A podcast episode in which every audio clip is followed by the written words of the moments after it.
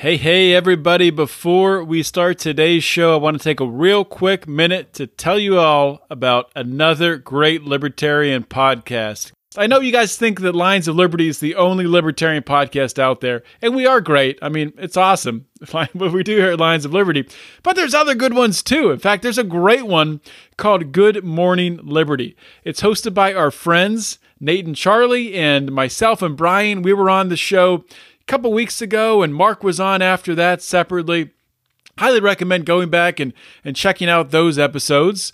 Uh, but also with Good Morning Liberty, um, what they do, what the host Nate and Charlie are trying to do, is they've taken on the onus of trying to change people's minds of how people view libertarians. And they're doing this by leading with a message of compassion first. They're looking at the way in which policies impact people and using the principles of liberty to provide compassionate solutions. I know it's amazing, right? So much more effective than just typing loudly and screaming to yourself and commenting on Facebook statuses. But they're actually giving you tangible ways to talk to other human beings about how liberty is compassion amazing, right? They have a, uh, a background in healthcare. They actually own a healthcare IT company. A great podcast to tap into to get their perspective. You can check it out five days per week. So if you need that uh, daily hit of liberty, please check out Nate and Charlie over at Good Morning Liberty.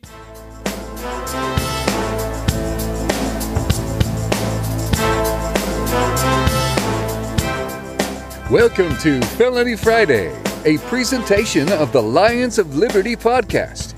Here is your host, John Odermatt.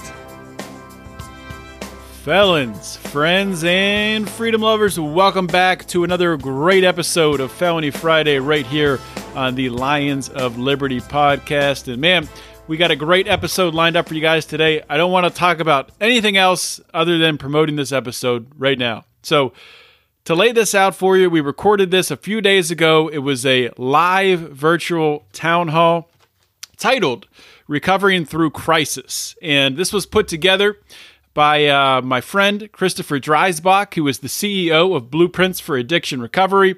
He uh, operates out of the eastern side of Pennsylvania. I'm on the western side. A few weeks ago, Christopher reached out to me and said, Hey, John, let's put this together. I want to bring some people together to talk about in this time of crisis, this time of people losing their job, this time of stress, time of anxiety, time of pressure, we need to talk about addiction, and we need to bring people uh, bring people together to talk about solutions.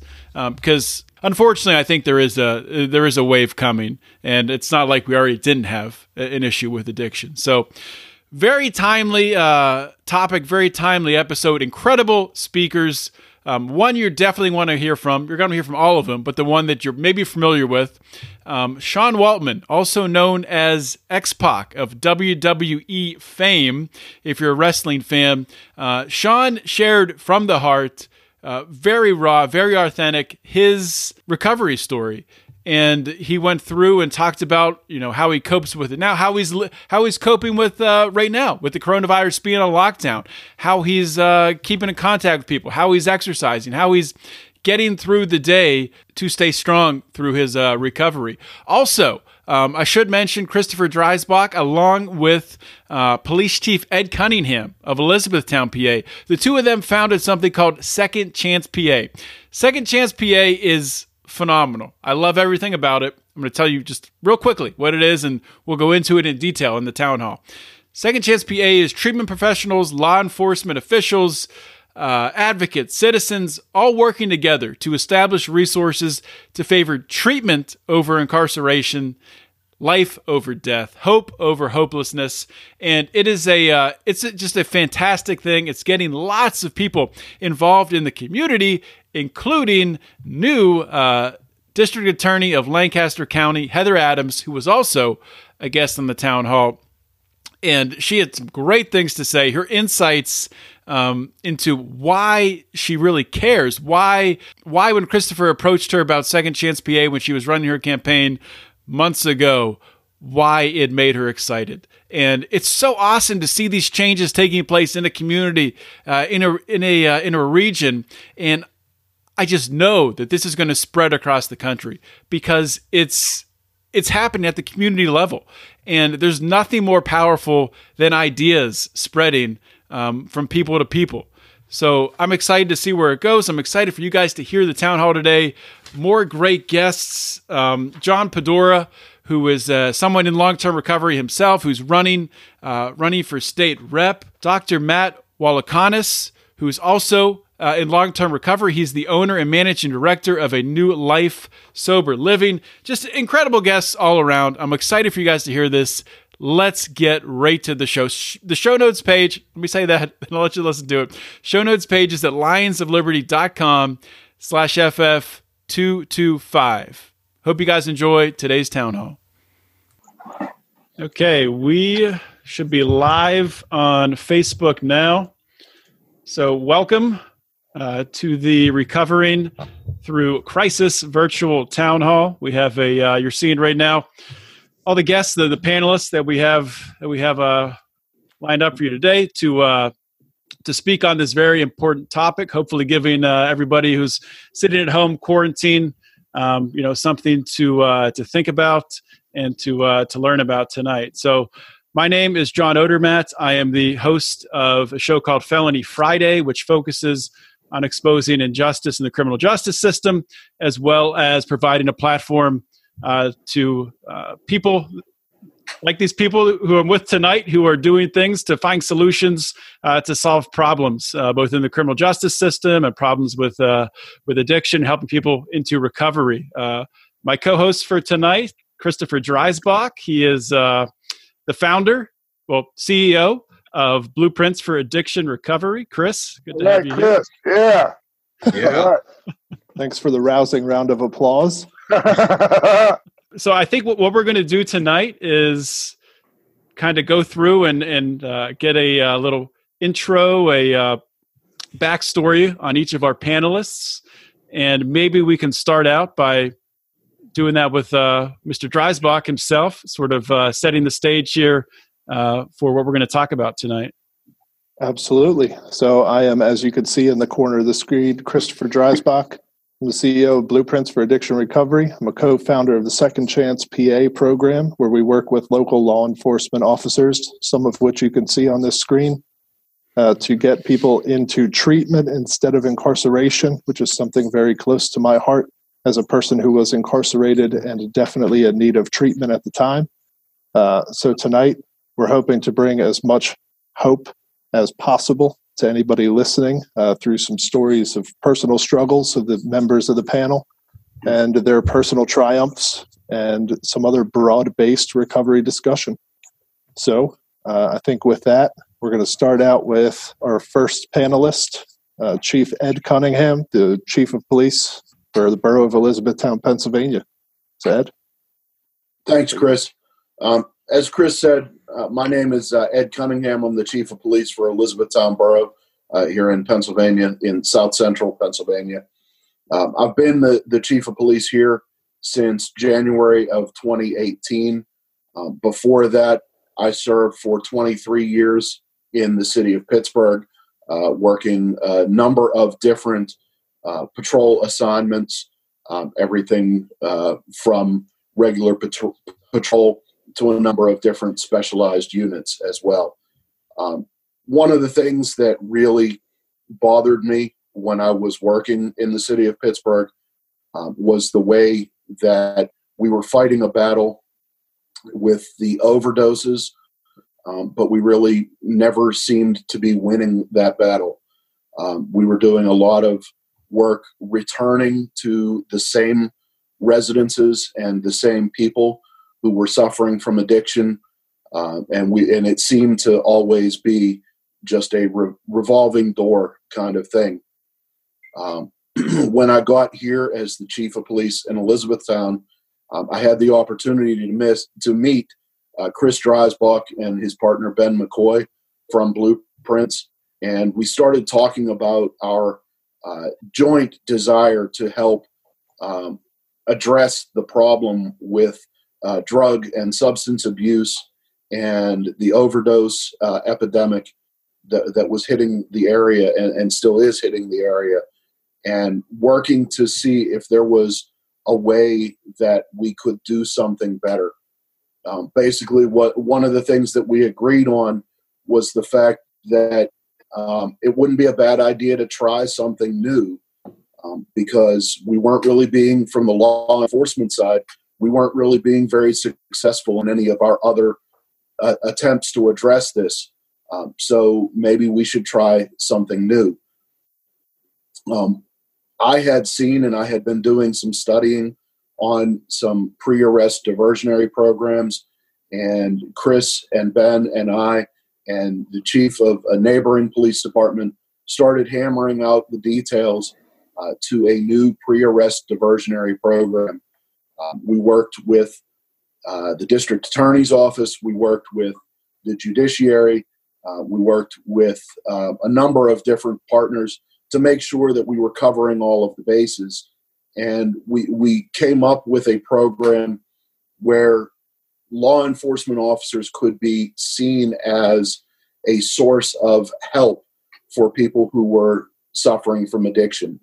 Um, we designed a program where the police officers have the ability uh, to call for a certified recovery specialist to come out to the field and actually offer uh, treatment to a person who's suffering from addiction rather than sending them directly to jail.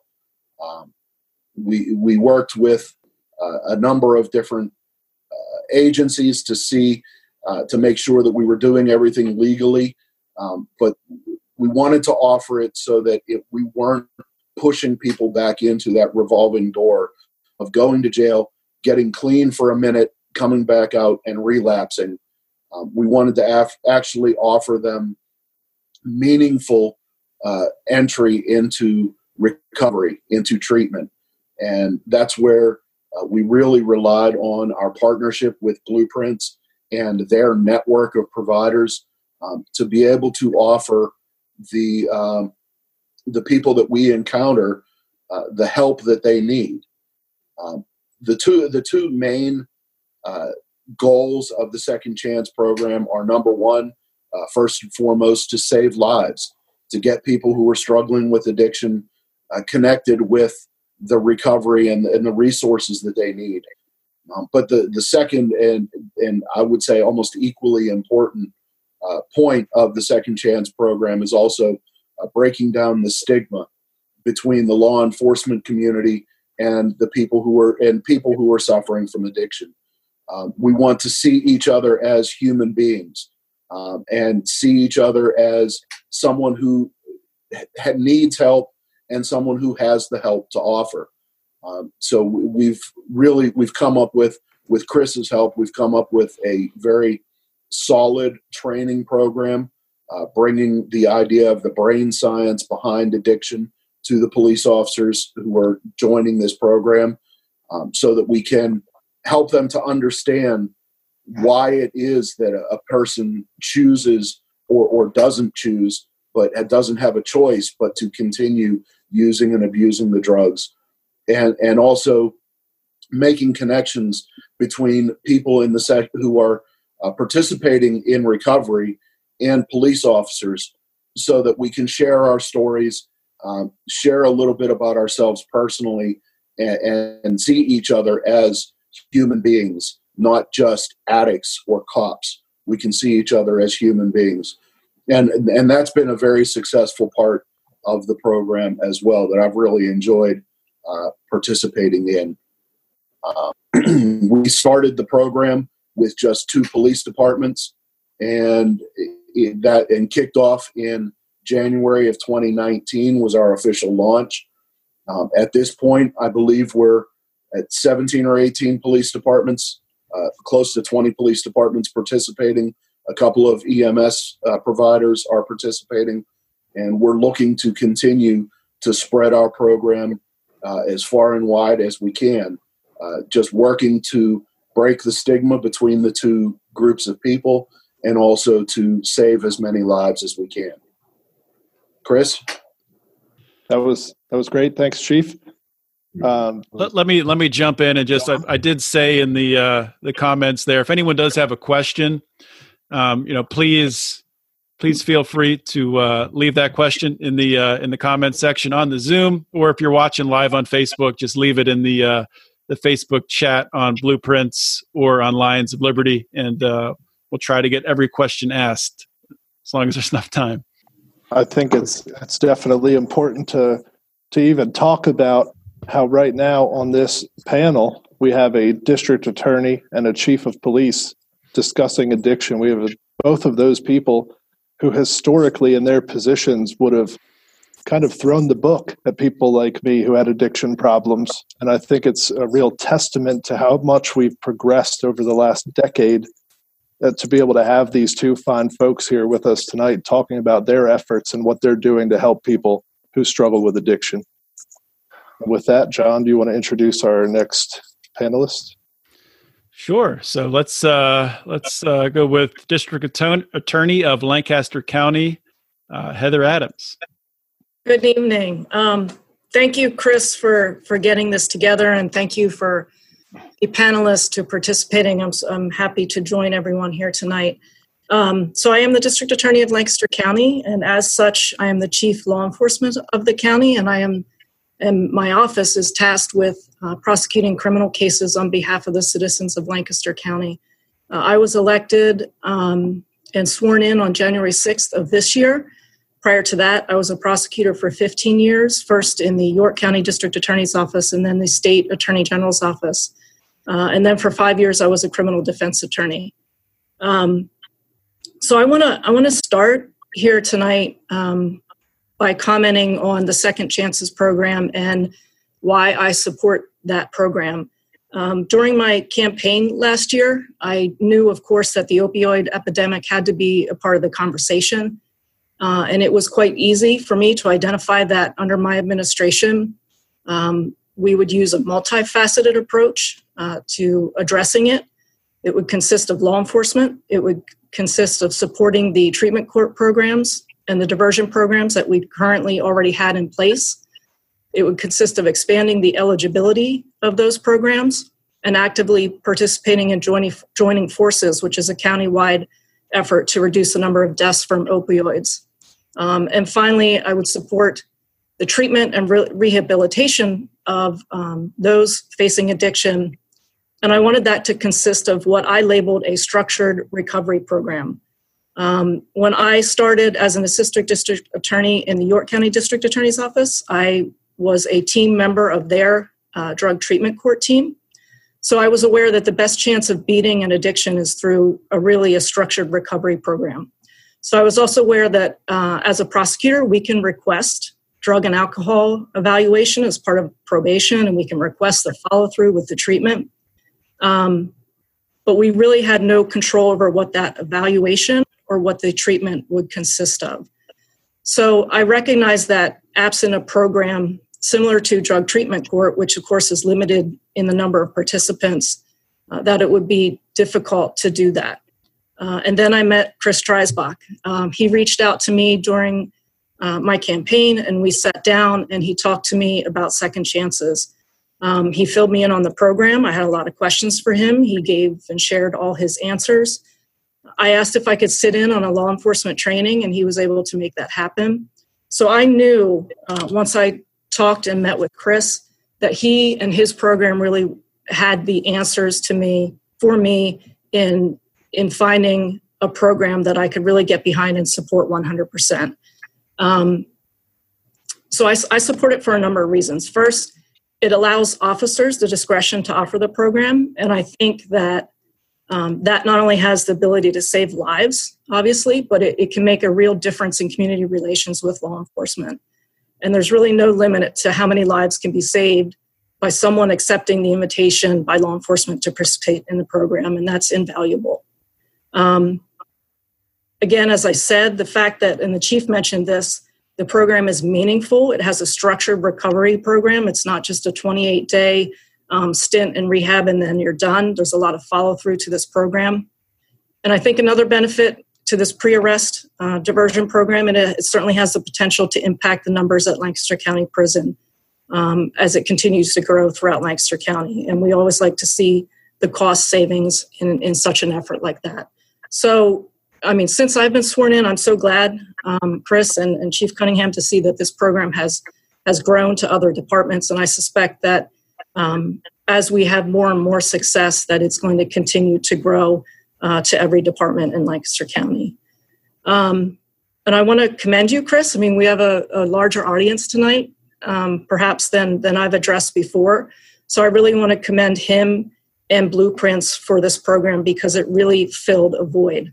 Uh, I think you know, as I heard in my campaign, so many people were turning to the courts and to prosecutors, and they were asking, "What are you doing in response to the the addiction and the opioid epidemic uh, here in Lancaster?" And in fact, we already had so many programs in place. Like like I've mentioned, we have treatment courts, we had diversion programs that were ongoing.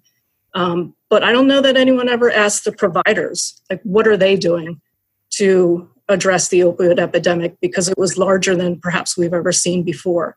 And again, I think Chris and his program thought outside the box, and they created this program and they and they filled that void. Um, so I can't wait to see the continued success uh, Chris, that you're going to have throughout the year. Um, I want to take just a moment to talk about what my office is doing during um, this crisis. Um, we are somewhat limited by a judicial emergency order that's been issued and, and updated a number of times um, since, gosh, I forget when when we entered this, all sometime in March. Um, but generally, we've been working on a daily basis with the Public Defender's Office to address um, preliminary hearings, bail petitions, arraignments, parole violations, uh, guilty pleas, and sentences to continue to give access to the court system to those who are in jail. Um, currently, the court is is starting to put a plan together uh, to expand those services to those who are not incarcerated, uh, and all that's being done via video. Um, so, also early on in this crisis, we worked with Lancaster County Prison, uh, the Public Defender's Office, and Adult Probation and Parole and the court to address the prison population at Lancaster County Prison. Um, and in fact, in, in, looking over inmates to be released, there were a number of inmates that were scheduled to go door to door.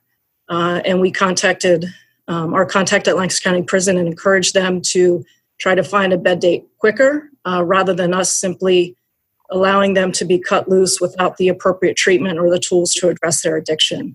Um, and I know in at least two instances they were able to make that happen. Um, so moving forward, I think um, we're going to continue to look at these cases and do an analysis on, on a case by case justice uh, case by case basis. Um, certainly, in many of these cases, justice is being delayed uh, because of the judicial emergency. Um, so, as the county and the state opens back up, I suspect we're going to see um, an uptick and maybe even a surge of crime. Uh, with respect to addiction, I suspect um, we may see because of the extra financial hardships that people are, are in, uh, experiencing, um, we may see addicts committing crimes that they haven't before, such as deliveries um, or even burglaries. Um, so I think we're just, my office is going to be cognizant of that and we'll be aware of the impact that this crisis um, is having on everyone and we will um, certainly be aware of that and take that into consideration in deciding um, the appropriate result for those cases. So again, thank you, and and Chris, thanks again for for the program. Thank you, Heather. And I, I think that um, I'm awfully distracted when I'm on Zoom. First off, uh, it's an awkward setting that I'm certainly not used to. Uh, John Odermatt is much more skilled at the Zoom than I am. Uh, so, if we want, let's open up to the medical expert on our panel and talk a little bit about the medical component and also the uh, also the pink elephant in the room behind him. Perfect. You got that. Good. so with that, I'll give you Dr. Matthew Walukonis, who's also an individual in long-term recovery, who will certainly be sharing his story as well. All right. Uh, thank you very much, uh, Chris, for the invitation. Uh, thank you, John, for hosting this. And it, it really is a pleasure to uh, be a part of such a great event with District Attorney Adams, um, with Sean as well. And I'll tell you what, just a testament of who this gentleman is. Um, I really can't remember, recall, but between first responders events, between uh, traveling for different events. This is probably the third or fourth event that I've had the privilege of doing with Chief Cunningham. And I just think it really, really shows his dedication and how much he believes in the Second Chance program and everything to help people with addiction. So, what I want to do right now is just go ahead and tell a little bit about my story. And, you know, maybe some people are wondering, like, you know, you have like a district attorney here, a chief of police, a CEO of a rehab, um, gentleman who's running for the, the House. You have a, a gentleman like Sean who's in long term recovery with a great story. Like, why am I supposed to listen to this guy? you know what I mean? But um, one of the reasons I'm on here is because I try to do a lot of the things that everybody on here is trying to accomplish. And one of that is breaking the stigma with people who are in addiction. And the second is doing everything that I can with the platform given to be of maximum effectiveness to try to help other people who come in my path who need help with addiction and alcoholism. I don't know how a lot of people may view people with addiction, what they may think of them, what type of background do they come from, or who their parents might be or whatever. Um, I was born in Wyomissing, Pennsylvania. I have two amazing parents. I graduated with honors from Temple University. I did my business education in healthcare administration with leadership strategy at the University of Notre Dame. And I graduated vice president of my class from the Ross University School of Medicine. And at the end of the day, even though all of that sounds great, even though it seems like I'm an educated person, even though it seems that I probably know the decision between right and wrong and I should be able to make the proper choices, I still ended up putting a needle in my arm. That's because I suffer from the de- disease of addiction. I go ahead and I do things like this and I share my story and I take on certain other jobs in my profession because I think I have a very, very unique position. I don't know many people who have gone ahead and actually studied the medicine of it, who studied the psychiatry of it, who understand the neuroplasticity of the disease of addiction and have detoxed in a jail cell. If I would go ahead and just keep all of that to myself, I'm really not benefiting anybody. One of the things in my profession now that I spend a vast amount of my time on is addressing the opioid addiction and helping men and women who are in early recovery. I wanted to do more than just the things that I had to do for myself personally. And I wanted to get more active. I wanted to utilize what I had, the knowledge that I have, and the experience that I have. And I wanted to try to do whatever I could to make a difference. And um, I live in York, Pennsylvania. I live in Red Lion now. And about two, two and a half years ago, um, I went ahead and sat down with um, a guy who's just really paved the way for me to all of this that I've been able to accomplish today. And uh, his name's Dr. Matt Howie. And I sat down and I talked with him and I told him my story and I said, okay, this is what I want to do. I want to help people. What can I do? And he said, okay, well, how about this? I'm the executive director of this collaborative here in York. Why don't you come to the meetings with us? And I went ahead and I went to the meeting and I listened and I met people and I got involved with NPOs and I got involved with all of these amazing providers who try to help everybody. And like lo and behold, like where does this story end? About seven or eight months ago, like God willing, I'm given the opportunity um, to undertake why I'm here today, and that is as the owner and managing director of a New Life Sober Living. Um, I've been put in a position where I have the opportunity to help men and women at one of the lowest points in their life and this is what i absolutely love. Like this is why i'm so happy that like i get to work with chris and i get to hear district attorney adams and chief cunningham. Because like this is what you were talking about ms. Adams. It's not just oh we're going to go ahead and get these people and then we're going to cut them a break and see what happens. In a perfect world what we would like is some type of system to flow. Some type of intervention to be made them enter the second chance program, them go to a 28 day treatment program, and then they come to just exactly what you were talking about, and that's a structured environment. Because anybody at that stage in their life where their mind has been clouded with drugs for that point of time needs just that. They need structure, they need guidelines, they need time to get their self back on their feet again. And um, it's an absolute complete blessing uh, to be able to um, help people the way that I can through a new life sober living. Just wanted to touch on a couple of other things as well. And, you know, that's not, not just necessarily what I do, but why we are here today. And that is the actual problems in the addiction and the mental health community that are going on right now because of uh, the COVID 19 public crisis, um, more specifically, social distancing. And it's difficult. It really is. But like one of the things that I think is most important when we do things like this is to go ahead and educate people, um, to give them awareness of what's going on. And just like we're doing afterwards, give them any opportunity to ask any questions. It's very important to know detoxes, rehabs, they are still open. They are still accepting patients. Um, recovery houses, they are still open. They are still accepting residents. Now, of course, what are the challenges that we are facing right now? There are some, and it may limit some people who can come in and come out because whoever is in charge of whatever facility that a person needs to get inpatient treatment at or the recovery house, of course, you need to maintain the health and safety of the current residents or current clients that you have. So, what does that look like?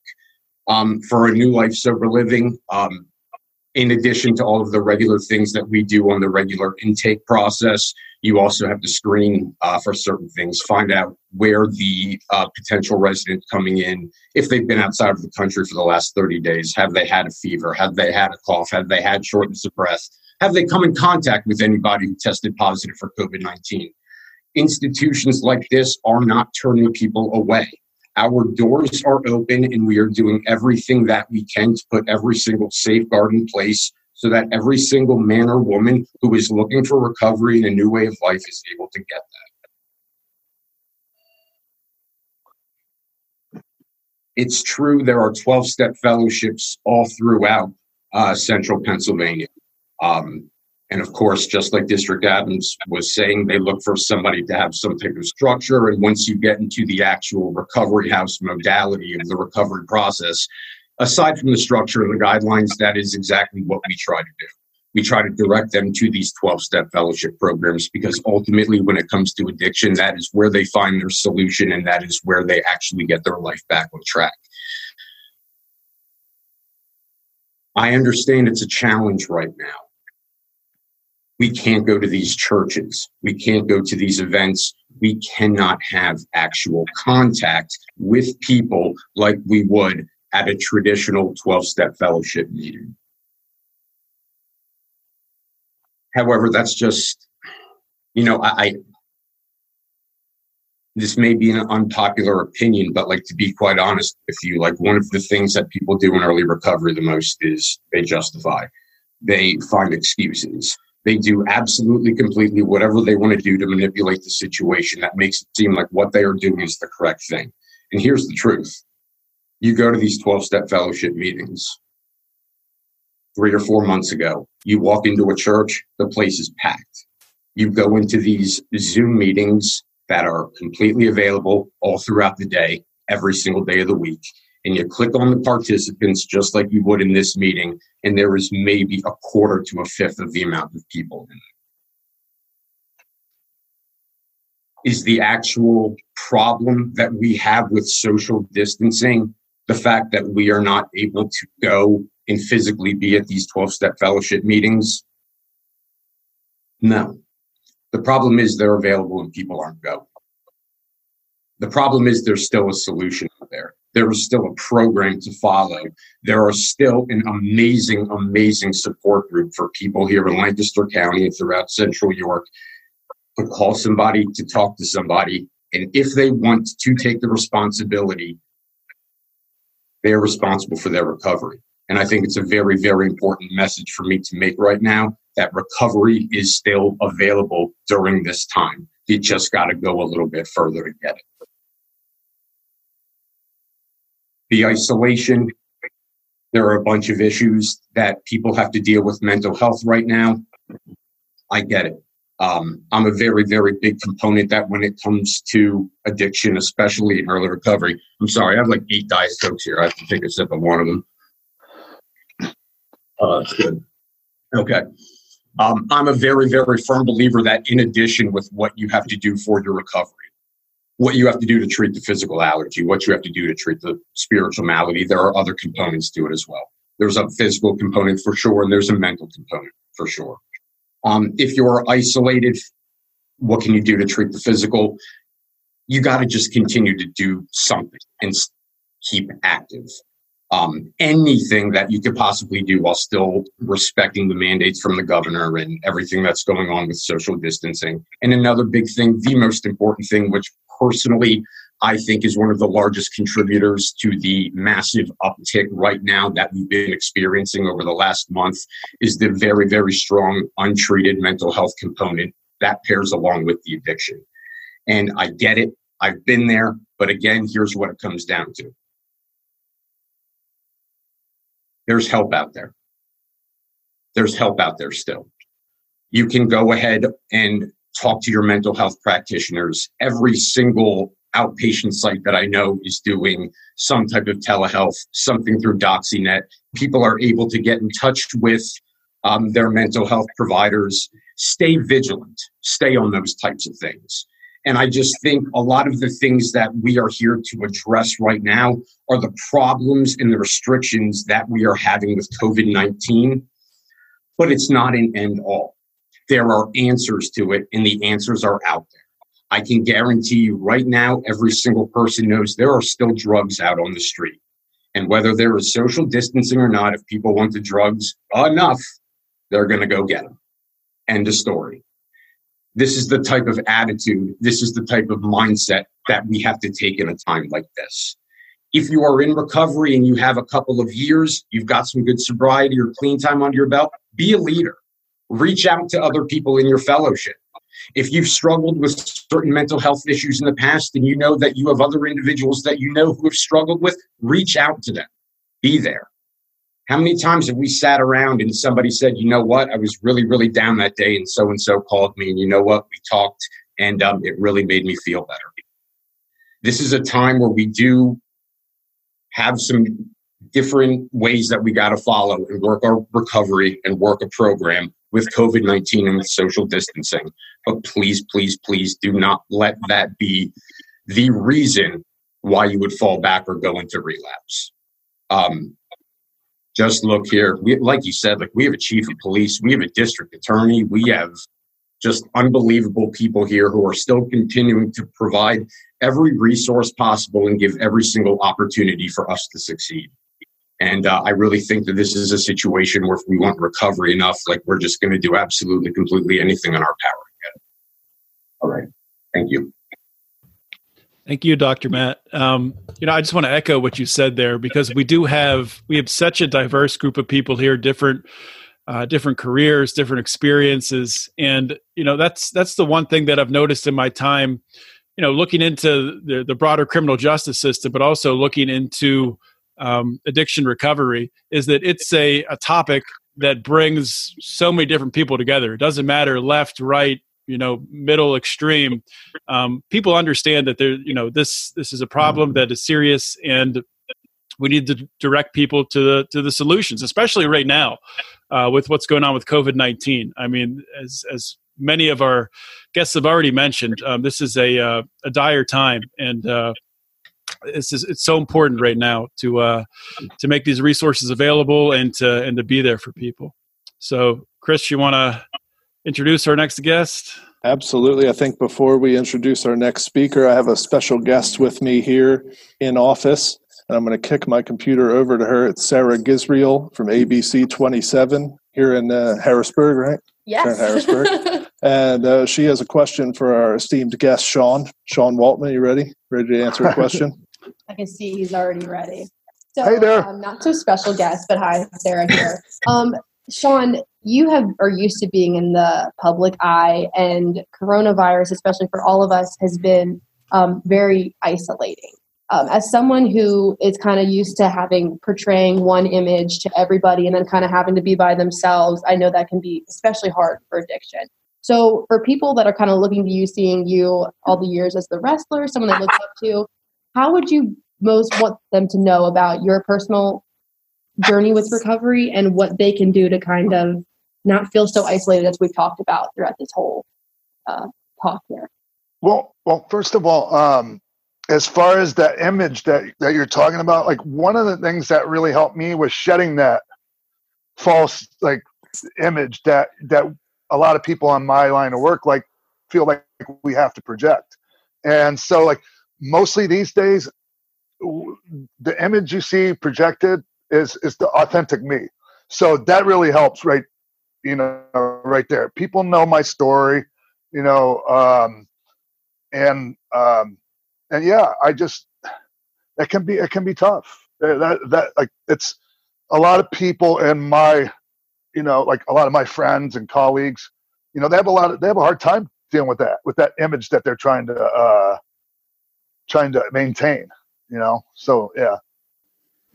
Yeah, and I think that's a big part of it is that everybody kind of looks at you and expects you to be one way. And when you're dealing with something that's so big as addiction, it's even harder for you to really be just deal with your demons. And just to other people that maybe are looking to you right now as someone that they can recognize, of course, everyone here on this panel has been so great. Um, since you're the kind of the, the celebrity, if you will, what is one thing you'd want people to know about your recovery and how it could help just the average person that's not used to having their name up in lights and being in the ring. Okay, so I think the one the, for me the most important thing is like I have tried this. I, I've been okay. I've been to three different rehabs over, you know, uh, over about a ten year period um, before fi- you know finally didn't need another one. Uh, but like the the main thing is like not giving up, you know, because like so many of us uh, just you know um, had tried and and kept failing and then and then and it's just and it's that it makes you feel like okay there's something wrong with me i'm broken like i i'm not doing this right and and and a lot of people give up and they just said they just say F it you know and um and i have a lot of friends like that that are just still like wandering in the darkness. And you know they have good days and if if they have some good days it's a it's a it's a wonderful thing. But you know there's a lot of bad days mixed in there too with a lot of them and um and yeah so like for me it's it, it was just and i would like to say i never gave up but i did. Um several years ago i i hung myself from the roof of my apartment in mexico city and i was you know was in a coma for three days. I people didn't they didn't know if i was going to make it.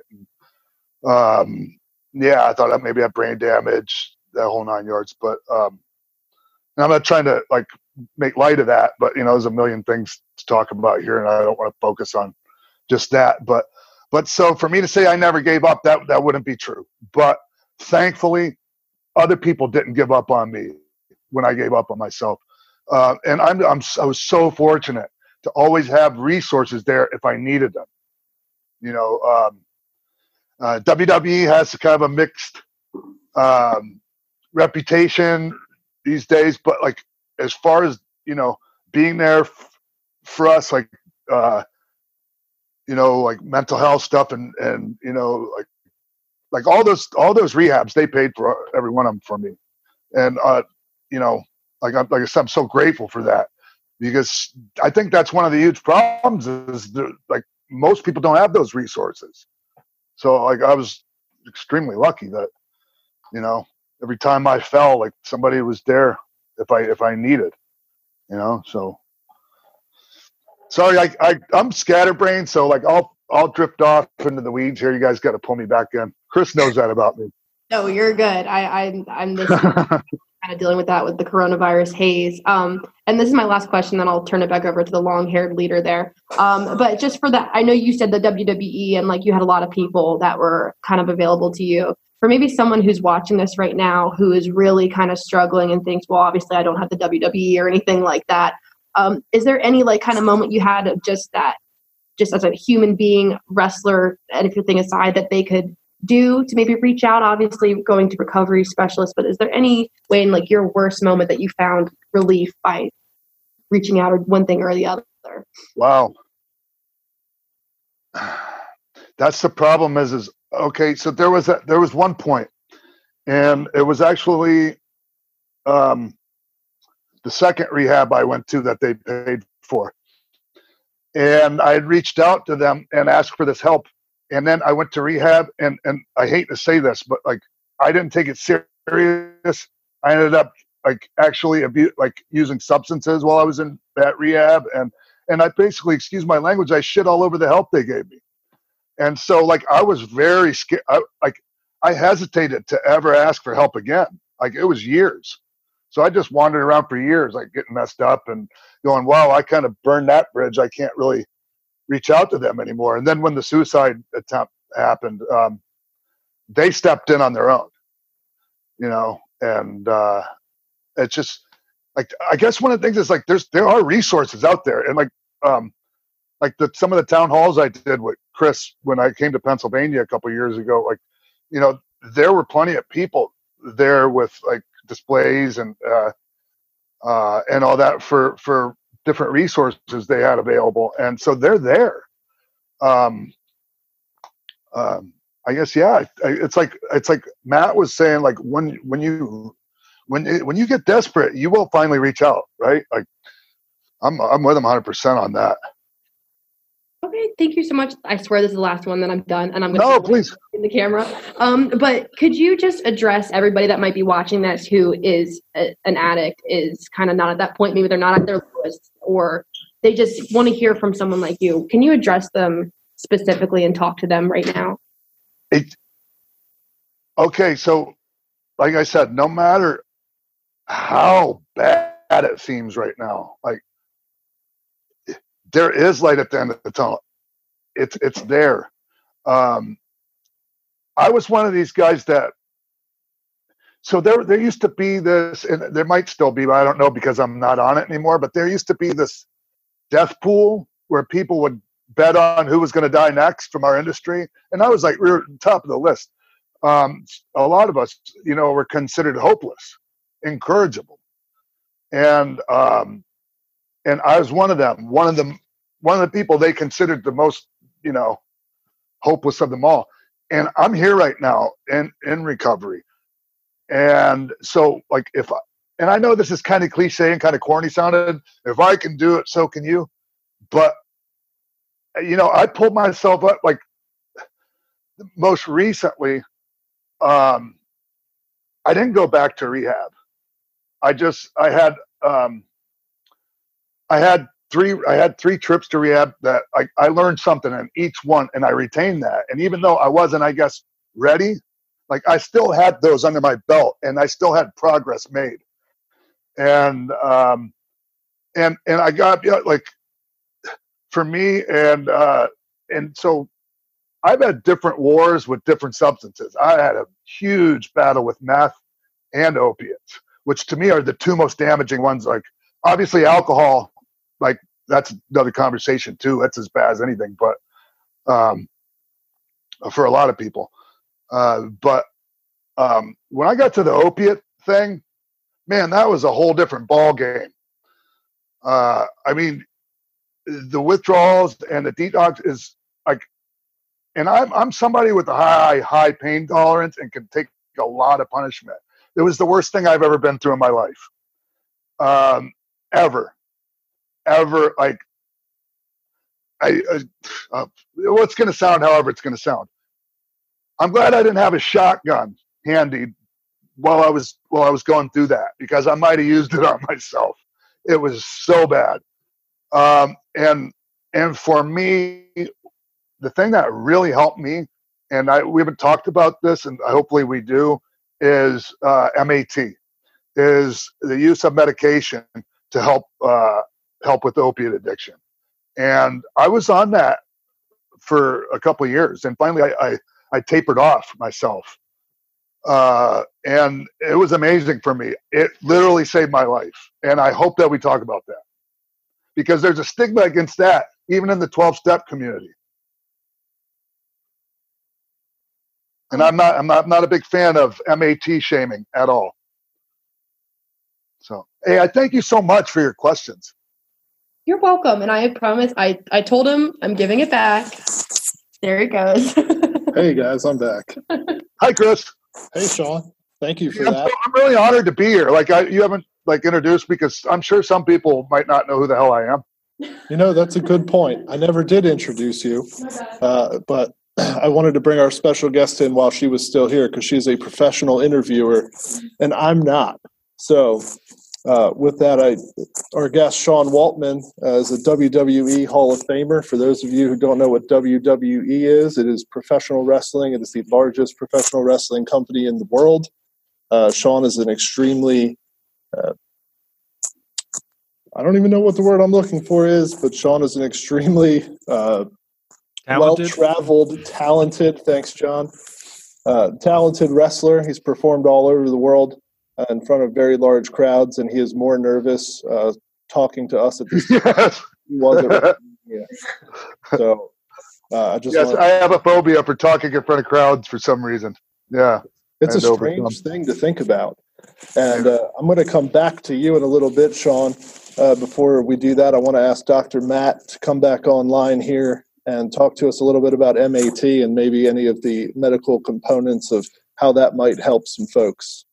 So the one the one thing that Sean actually said is a thing I'm sure a lot of people have heard, um, or maybe even believe, um, and that's that the recovery community does not exactly have the highest regard for medication assisted treatment. Um, it really all depends how you look at it. If you want to talk to some people who are in recovery who really are not a fan of it, you can go ahead and give the argument that what exactly are you treating if you were just taking one substance and substituting it for another? And of course, it would both be some type of Schedule 2 narcotic. Instead of whatever narcotic you're doing, Percocet, heroin, fentanyl, you're substituting with buprenorphine. However, here's my opinion on this, and I think it is why a lot of practitioners in our region are actually utilizing it. So, a lot of things when you talk about either public health or when you talk about medicine, you kind of look at two different things, and that's risk versus reward. And the truth is, if people want to go out on the streets right now and get heroin, maybe you could probably do that about five, ten years ago. But the truth is, with what is going out on the streets right now. Um, it's not. Maybe you have a little bit of heroin, but it's some other type of opioid derivative like fentanyl, carfentanil, acrofentanil. Basically, something once you put it in your body, you're going to be dead before you hit the ground. So that's what it comes out to risk versus reward. If there are people who have a long standing medical history of chronic relapse, multiple overdose deaths, an incredible amount of rehabs and so many tries of actually working through some type of program, and they just still cannot get it. Don't you think a good opportunity would be to introduce them to something like that? Here's another way to look at it. If you take 10 people here and 10 people here, these 10 people, you say, go ahead, get in the streets, go ahead, go get your dope, whatever you want to get, put it in a needle, put it in your arm. At some point in time, whether it be three months, six months, or, or a year, with what is going out there right now, they are going to die. 10 out of 10 times, it's going to happen. If you look at it in the other way and you take 10 people and you put them on Suboxone, is there a, some type of MAT medication, some type of buprenorphine are we saying that MAT has a 100% success rate? No, nobody is saying that. But if following that type of program can maybe help somebody, one person, two people, you, you know, there's definitely some reward in that. And there's another very specific thing that I'd like to point out. There is a difference between being on Suboxone or being on buprenorphine and being in an MAT program. An MAT program stands for medication assisted treatment. It's an assistance in the treatment. People who are on some type of buprenorphine program that is being given to you by a certified practitioner should be undergoing several other very important things in the process, whether it's uh, counseling, whether it's 12 step fellowship programs, but other things in addition to just that medication alone. Again, does it get a lot of shame in the recovery community? Yeah, it does. Um, there's a lot of, oh, well, you're not sober. Oh, well, you're not clean. Oh, well, you don't have a sobriety date. And I get it.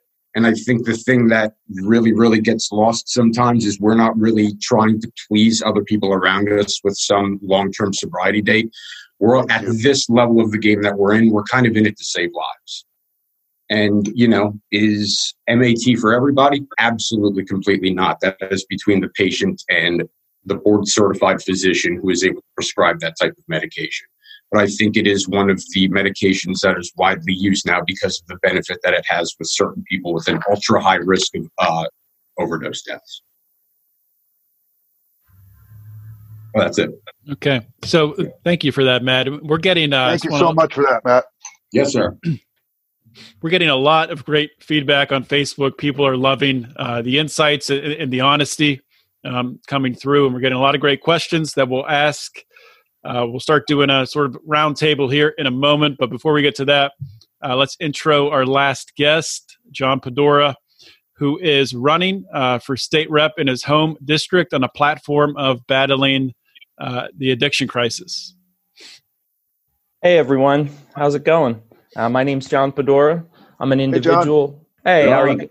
Hey, thanks for having me tonight here. By the way, I really appreciate this. I I think this is one of the greatest you know events we could put together that highlights such an important issue to all of us and i'd just like to thank everybody for taking time to watch this and all the panelists for being on here and, and contributing to it tonight it's a it's a big deal to me so i appreciate it um, like i was saying my name's john Pedora. i'm an individual in long-term recovery i'm a former heroin addict and opioid addict i'm coming up on about seven years of recovery right now i'm a husband uh, to an amazing wife i'm a father to three beautiful children I'm a blue collar manufacturing engineering technician. Um, I'm also an environmental scientist, and I wasn't all I, I wasn't always that well grounded. Um, I'd like to tell everybody a little bit about my story tonight. When I was about 19 years old, I was involved in a car accident. Um, a lot of chronic pain stemmed from that, so naturally, I was prescribed Vicodins and and Percocets.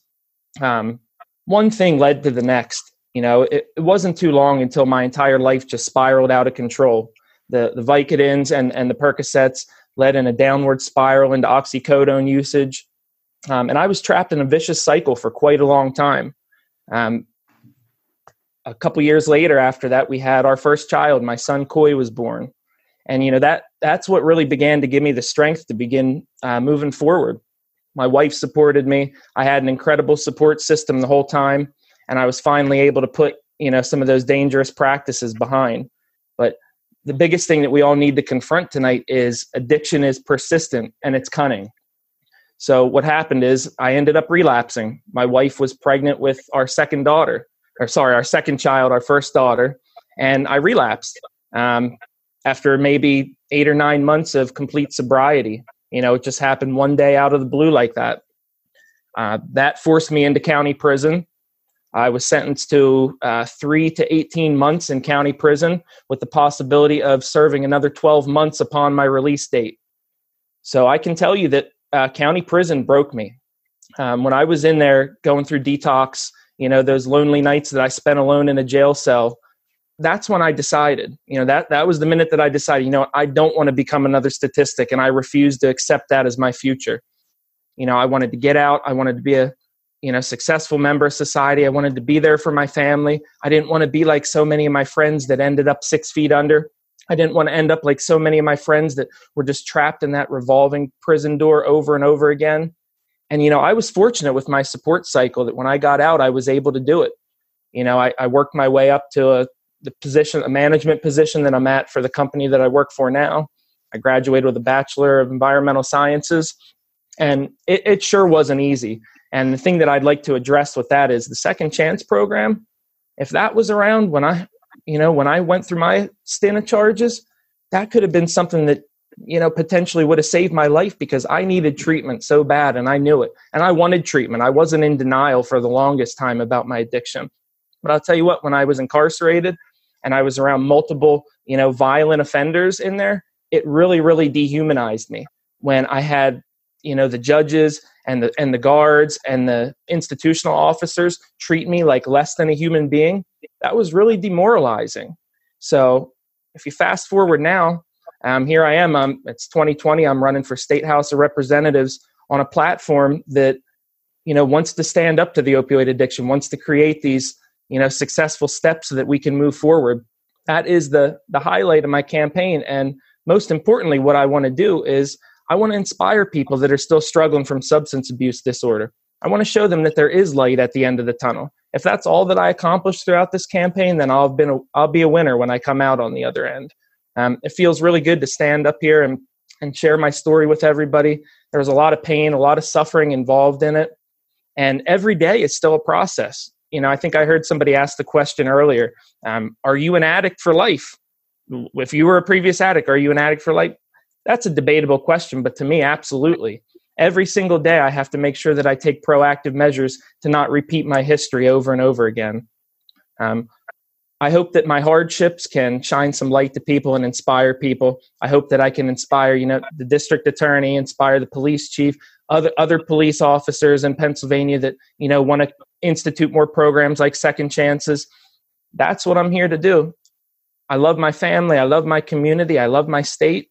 Um, I wasn't always in this position, and I'm happy to be here tonight. And that's really all I have for my introduction. Thanks, John. Thank you. Yeah, thank you. Yeah, thanks, John. I think it's it's pretty impressive to be able to sit up in this panel and to look at the successful people in recovery that we have up here. And I think it's a testament to the power of recovery and the power of what you can accomplish if you take recovery seriously and you get involved the way you're supposed to. And you know, not to politicize anything, but it's impressive that someone who has that experience in the past is able to stand up and try and be a part of the solution is just commendable and awesome. So, John, John, do you have any John Odermatt? Do you have any questions that you saw pop up that you want to ask any panelists? Yeah, sure. This uh, the first one, I guess, would be for you, Chris, or for for Chief Cunningham, maybe. Um, so, a question about the Second Chance program. Um, Two part question: How was it funded, and are there plans to expand to other counties? We'll give that one to Chief Cunningham since he is the expert. um, originally, and I have to. The reason that Chris kicked it to me is because he's too, uh, if anybody can believe it, he's too humble to to say, uh, but it actually was completely uh, supported uh, by Chris and by Blue, Blueprints. Uh, the, the certified recovery specialists were Blueprints employees, although they worked specifically for the Second Chance program. Um, they were paid by Blueprints, um, so that that did. Uh, even though very few of the referrals went to Blueprints, just because of uh, some operational things, uh, he still supported it very heavily. Um, we just recently received a, uh, a grant uh, from the federal government through the state and local government uh, to help us expand the program. So the second the second part of that answer is that, uh, like I said before, we started with two police departments. We're now up to almost 20 police departments in our county. Um, I know I've had discussions with the uh, probation and parole offices and with police chiefs in the surrounding counties about expanding.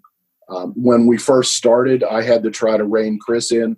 Uh, he wanted to expand to every police department in the state within like two or three weeks of kickoff, and and I had to rein him in a little bit on that one. Um, but we are we are growing and um, we're now at this point we're excited to be growing and offering this service in more and more uh, municipalities um, as we as quickly as we can. Anything to add there, Chris? Yeah, I was going to say, Chief Cunningham, you want to share maybe one of your best uh, experiences or second chance success stories with everybody? Give them a little hope. Um, there, there. My favorite success story it, um, comes from a, uh, a, gentleman. One of the things that we also uh, started doing to try to get this to as many people as we can is we started inviting a uh, recovery specialist. Uh, it started just with Chris, and then we moved uh, to uh, some of the others also, inviting a recovery specialist to uh, come to our stationary DUI checkpoints so that we can attempt to reach people who were suffering from either a drug addiction or a, an alcohol addiction uh, to offer them some help right there at the time when they need it the most. And um, Chris was actually working a checkpoint that was being hosted here in Elizabethtown. And we came up upon one of our local residents who had a very serious methamphetamine uh, addiction. Um, if you looked up the definition of meth addiction in the, the, the dictionary, uh, this young man would be the picture perfect definition of that. Uh, his movement, his demeanor, uh, and his criminal record all matched that. Um, we connected him with Chris. Uh, it took a couple to, a couple of tries to get him started, um, but later in the summer, that was in March of last year. Uh, later in the summer, I was at a uh, fundraising event that Blueprints was hosting, and a young man came up to me and introduced himself, and I didn't even recognize him. Um, at that point, he had almost five months clean and sober.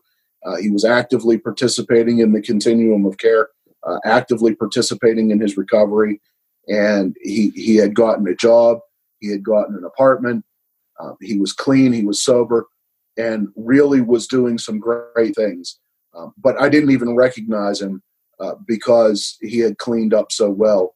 And and this is a guy that I guarantee I'm absolutely sure uh, we would have ended up burying him uh, if it wasn't for the fact that he just happened to come through the DUI checkpoint that night. And the second chance program connected him with the help that he needed. And um, I, I, would be willing to, I mean, he's got to be close to a year now. Um, and, and I actually, I can't wait to see him again to see what he's done in that year. That is an awesome story. And I, I was a part of it, so I can feel it in my heart and in my soul. And, and I know that the individual in question is doing great. He's about to be married, uh, and I think he might even have a kid on the way. Oh, wow. So big congrats to him if he's listening.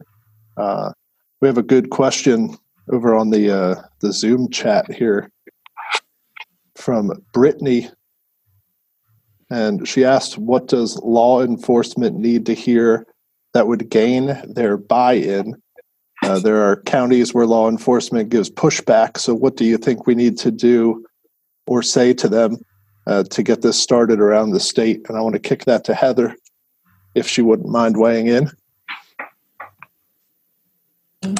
There we go. Needed to unmute. Um, sure. Well, I mean, I first, in Lancaster, I think we're doing a great job because I think the chief said we have 20 um, out of 27, I believe it is. And and once we get them, I'll certainly help Chris um, talk with the state police too, uh, so we can cover all the jurisdictions in Lancaster.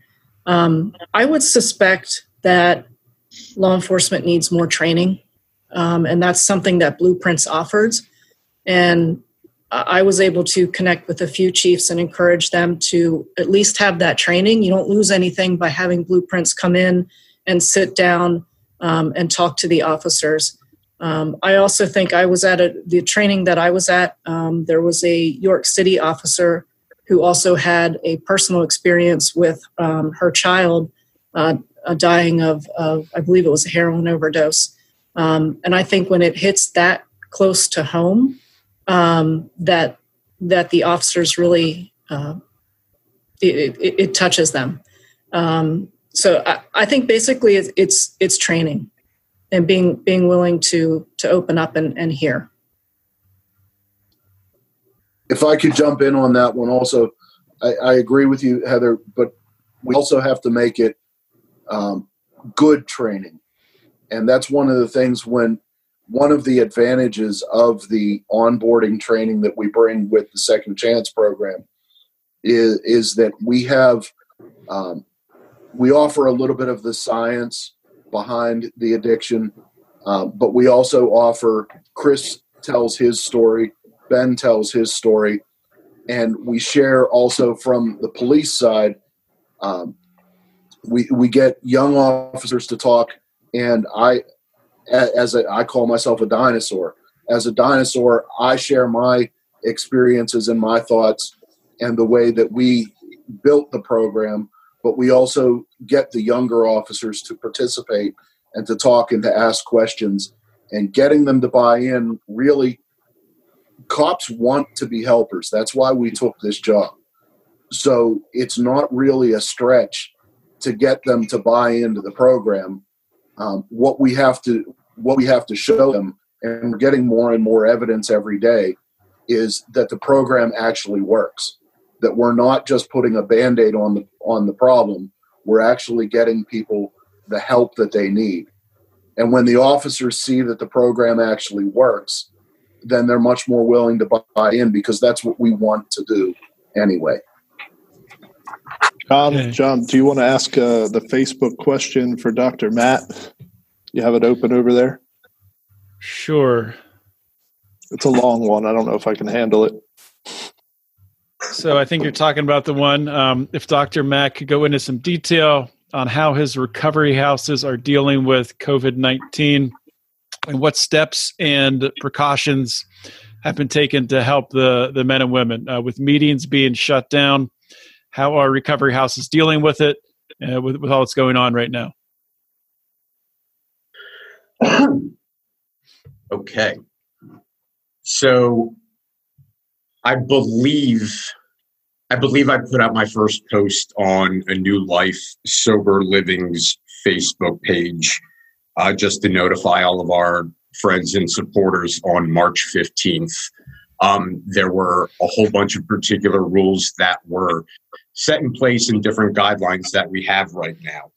Um, what I said during my introduction is first off, in addition to the regular intake process, um, things that we ask in terms of their actual substance abuse history and other personal information, we go ahead and we do a screening process just to see if they are if there is any suspicion that they could bring um, this novel coronavirus into the house. And I just need to add as well one of the things that makes that incredibly easy, not just through our end, um, through my staff on admissions, but almost every single drug and alcohol inpatient institution that we deal with has set up guidelines as well. They currently, whenever employees come into work, they do temperature checks. And whenever we need any type of information in regard to that individual, whether they had a fever, whether they had shortness of breath, cough,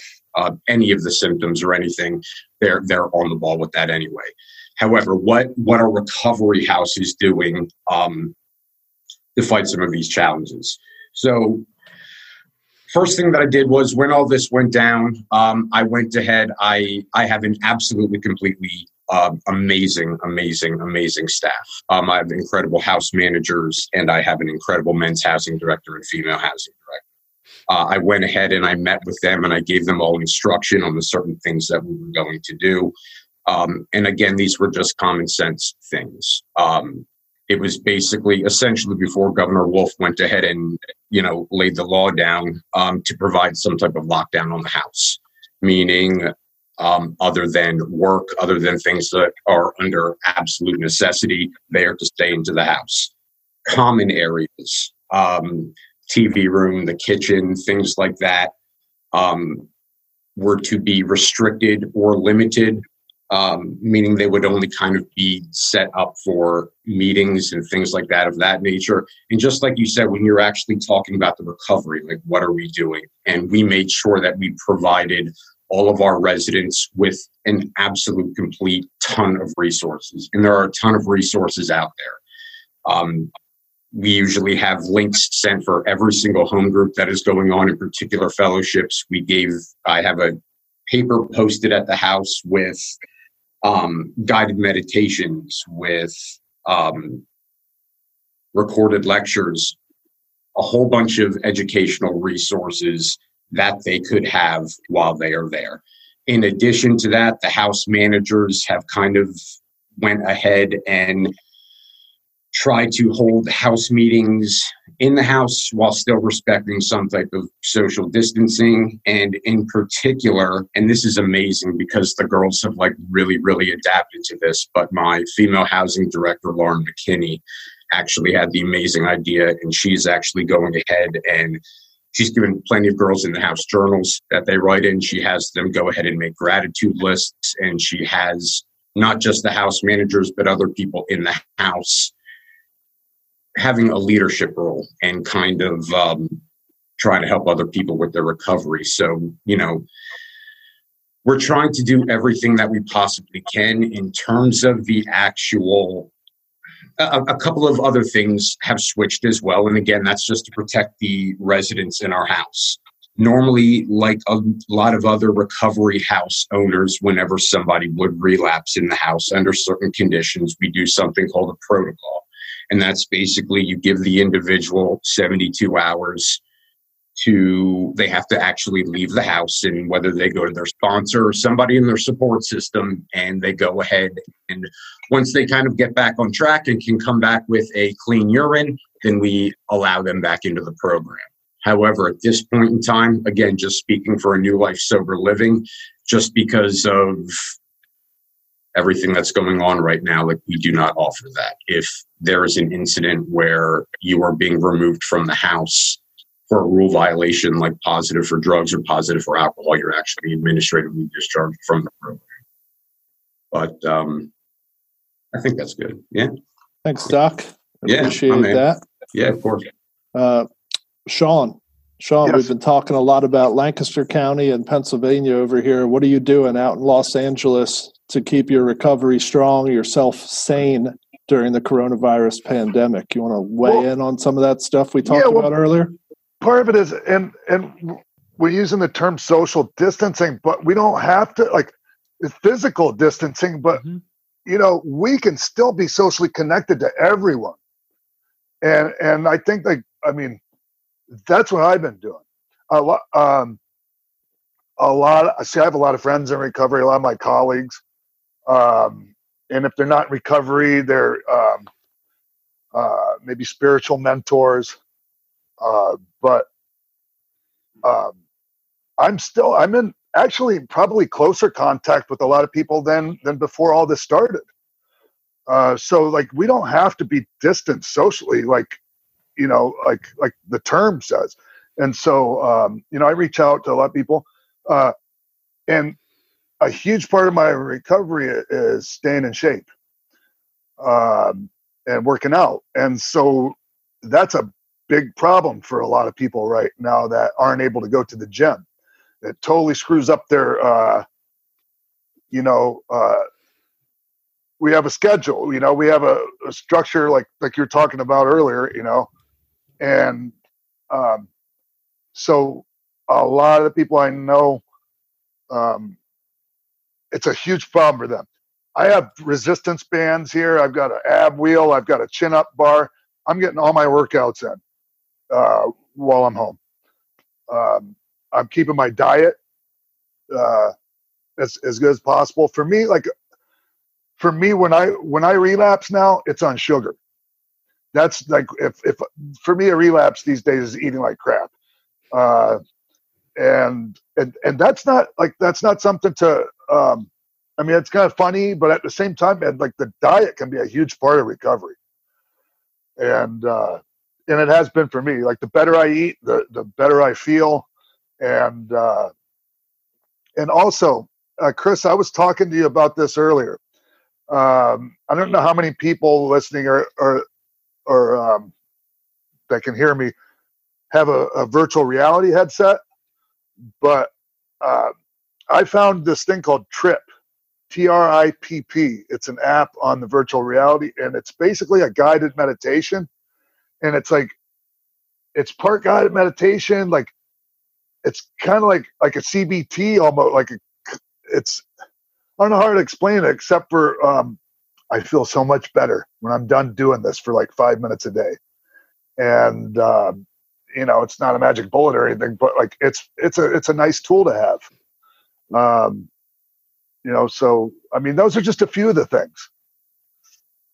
I appreciate those those tips and tricks, and uh, I also struggle mightily with the diet fairly often. So I appreciate the uh, the good words. You know, being a large man, it happens. I mean, those are just some of the things that aren't the typical. You know, I mean, just some different type of things that you know maybe uh, some people don't really think about when it comes to recovery. Well, absolutely. Recovery is a, a holistic thing. So yes. it's the entire body, spirit, and mind. And really, you know, if you let one of those slip too far, you end up in a, a bad situation. And uh, it's a good, good thing to bring up. That's why we wanted to talk about some broad based recovery related topics tonight. And I appreciate you bringing those to the table. And, and just like the, the, the people I surround myself, my circle of people, my circle of friends are all people that lift me up and, uh, and, you know, are healthy people to be around and, and, and I think a lot of my friends, um, or maybe just a lot of the people I know that,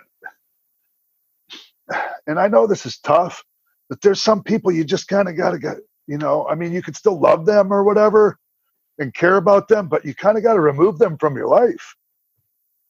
So that's that's a really good point, Sean, and especially now, like today, with how crazy everything is today with with the COVID nineteen and I mean, on, on, Facebook, Facebook is like a like a war zone. I don't know if, if, if you guys are participating, but it's. I mean, it's just like you're saying. You got to unplug yourself from that. It's uh, it's it's not good for you. It's it can yes. totally change your mentality. You could be having a great day, log on Facebook. Next thing you know, you're arguing arguing with someone you don't even know. Yes, that's why, John. Um, a, a few months back, I took Twitter. I took the app off of my phone. I'm not saying I never go on there Mm-hmm. But it, it is such a, a toxic place to go. And I used to check it every morning when I woke up. And that's just a really bad way to start your day off. I agree. awful. So uh, thank you for that, Sean. I got a question here for uh, John Pedora uh, from Facebook. I think is where I got it from. Um, how will your how will your approach change what is currently being done in the PA assembly? Well, that's that's a little bit of a long shot question. Um, to my to my knowledge, and I'm not 100 percent sure if I'm right here. I don't believe there is any um, previously open heroin addicts or opioid addicts in the Pennsylvania legislature. Um, I would have to validate whether or not there was any who have actually served time behind bars. Um, I have battle hardened experience being on the wrong side of the criminal justice system. Uh, I have also experience rebuilding my life and being on the other end of the positive aspects of it. The solutions that I'll be able to offer to the Pennsylvania legislature will, will help progress us into the 21st century. I'll be able to sit down with my colleagues if I'm elected to the House, and I'll be able to tell them about my experiences, both positive and negative, and I'll be able to shed new light on the situation. I'll also be able to meet with more district attorneys, with more elected officials in order to change more minds. Um, that's really the name of the game. I think if we can break down the stigma, I think we can make a lot of positive contributions to sobriety and moving um, moving Pennsylvania forward. Okay. Um, got a bunch of questions here, just trying to uh, to sort through them. So uh, I guess a question here for for Chris or, or for uh, for Chief Cunningham will Blueprints or Second Chance uh, be traveling to do training in other counties? I'll take that one on if you don't mind, Chief. Uh, we would love to expand to other counties. Uh, it's just a, a, matter of logistics, and with the recent global pandemic, uh, it's slowed our progress down just a little bit. so as soon as everything opens back up and we're allowed to travel somewhat freely, yeah, we would love to to bring this up. I think Chief mentioned it earlier, statewide, uh, and hopefully go nationwide and really make the discussion that addiction is a health issue, not a criminal issue. And a lot of the criminal problems that stem from addiction are exactly that uh, criminal problems that stem from addiction. Because I know I'm no criminal, but I have a criminal record. And I know John Pedora, he's no criminal, but he has a criminal record. Dr. Matt, he might actually be a criminal. So we'll just. that was a good one, wasn't it? Uh, yeah. But we have uh, a whole lot of other questions here, too. And I think one of them comes from comes from Eric, who is uh, a reporter at CBS 21. And he said, Sean, Sean, this one's for you. Does going back to the WWE, Hi, Eric. Does going back to the WWE bring you back into the old mindset that you used to have? And how were you able to uh, stay clean while doing that? No, it, honestly, it doesn't. I um because that mindset no longer it's no longer part of the WWE culture. It's it's so different from when I was a full time performer there, in in the '90s and you know the early part of 2000s. Um, it's like they worked really hard and with the wellness program and and just it's it's not it's a it's a healthier culture, Chris. Um, and and so I go I, I go there and I don't feel I don't feel that. I, it's it's like um, you're going into a safe. It's like going into it's. I hate to use the word safe space, but it feels it. It feels safe. You know, you know, you're not going to have someone coming up to you like in the past, going, "Hey, you want one of these?" It's just not happening there. You know, so um, yeah, I totally get why. You know, it's a good question, and in the past, it would have been detrimental. Like, like I would never like, for instance, like in the past, like I remember my daughter asking me one time about getting into the wrestling industry, and I was like, "No way! It's just the most unhealthy culture. Just you know, you know, full of all it's it's just awful." But now, like, I, I would be, yeah, I, I have no problems with it because it's just it's a different thing now. Thankfully, I'm really grateful for that. Because no longer you don't see guys dropping like so many of my friends. Like, I remember I talked about this at one point several years ago. Like I had like 30 friends die in a couple year period. It was just ridiculous, you know. And and it's just the the rate of wrestlers uh, dropping like flies has slowed down quite a bit. And I'm really grateful for that. And I know you can't see the Facebook feed, but Eric also added that he loves you.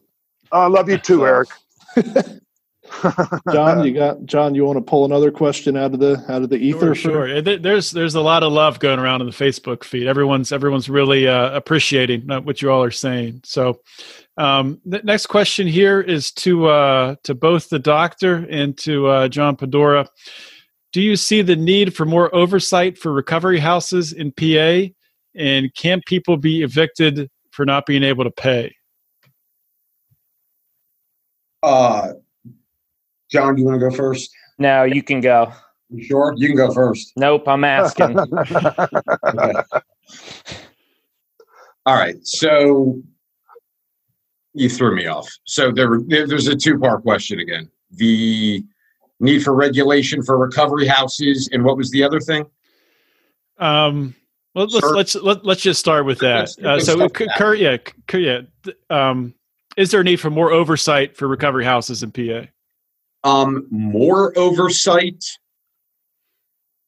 I think that there is a need for recovery house owners to provide individuals with a safe, structured environment where they are able to have every opportunity possible in early recovery.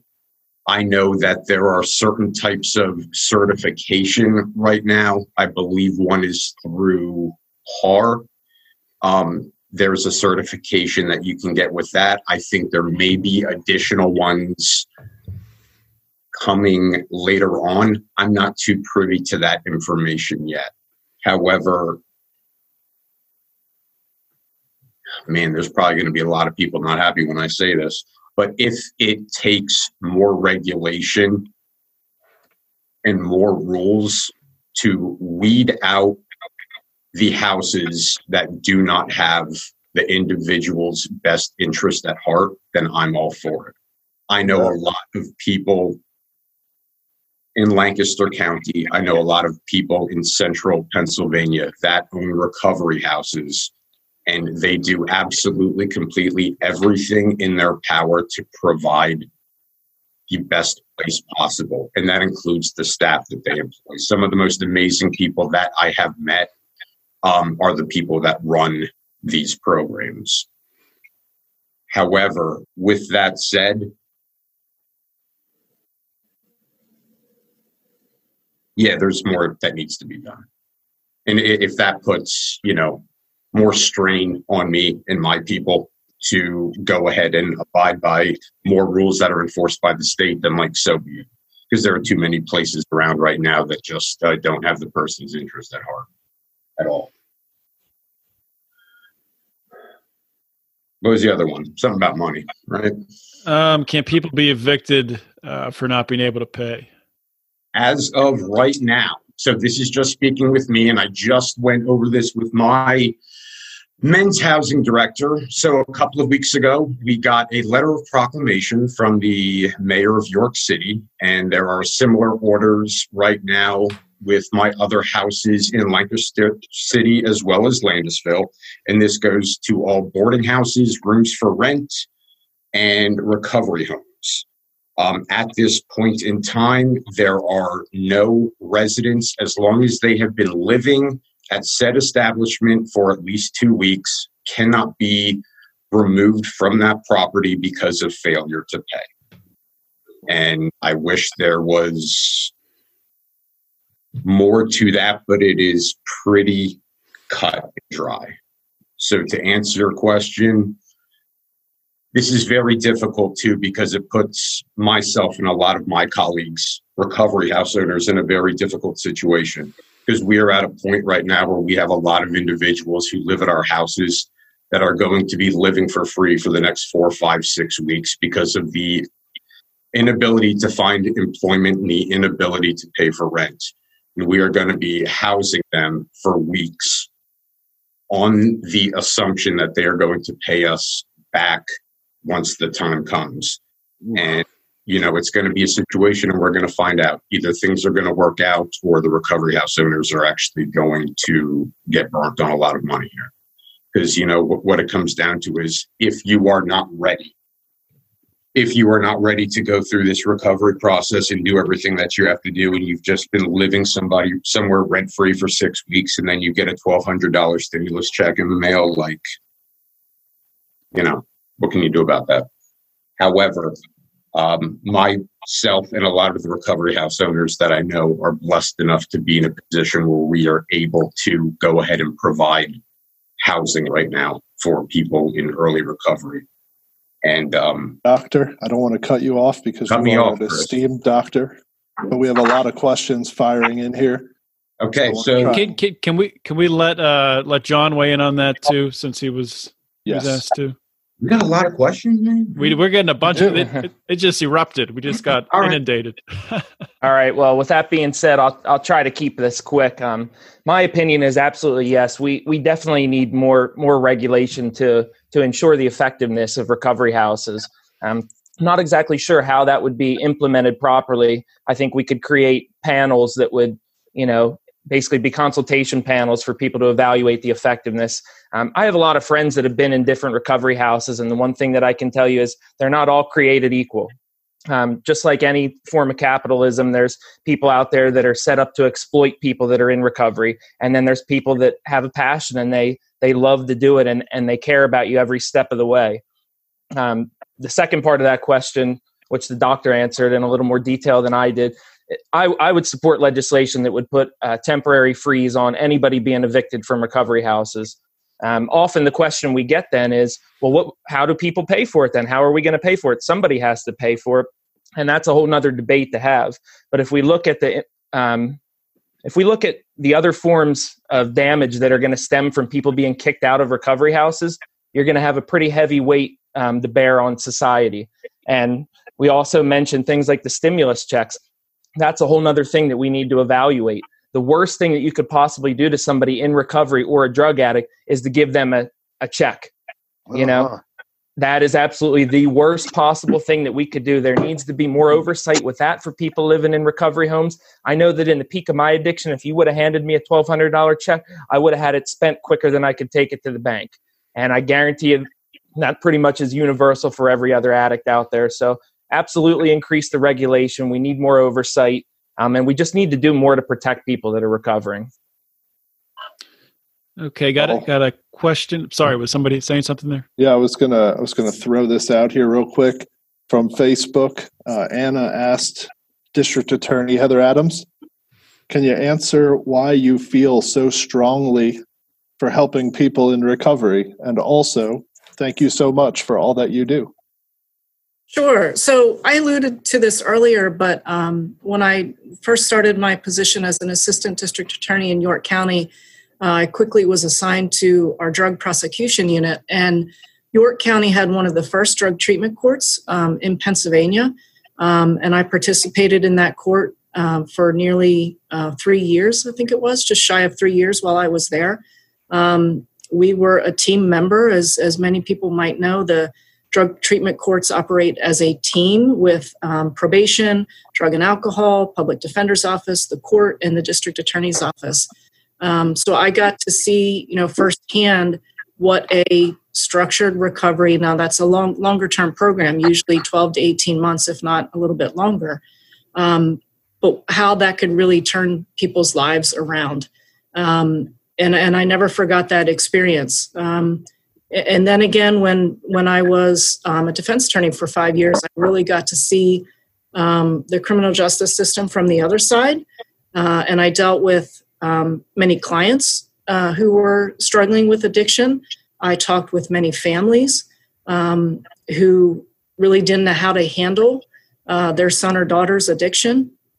Um, so I, it, long story short is is i was um, had the experience on both sides and and there's just there was there was a need for for something like this you know there's it, was just very clear to me early on um, that someone can truly turn their lives around. And and and i've seen every every type of person suffer from from addiction. I mean we had we had a doctor in our drug treatment program um, in york county. Um, so it spans all um, boundaries. Um, so yeah, that was my experience, and I'm I'm happy to be able to continue to uh, support support that. Thank you, Heather. Mm-hmm. John, you want to pull uh, pull another question from somewhere in the world?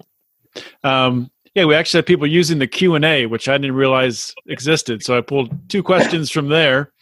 Um, so this is for anyone.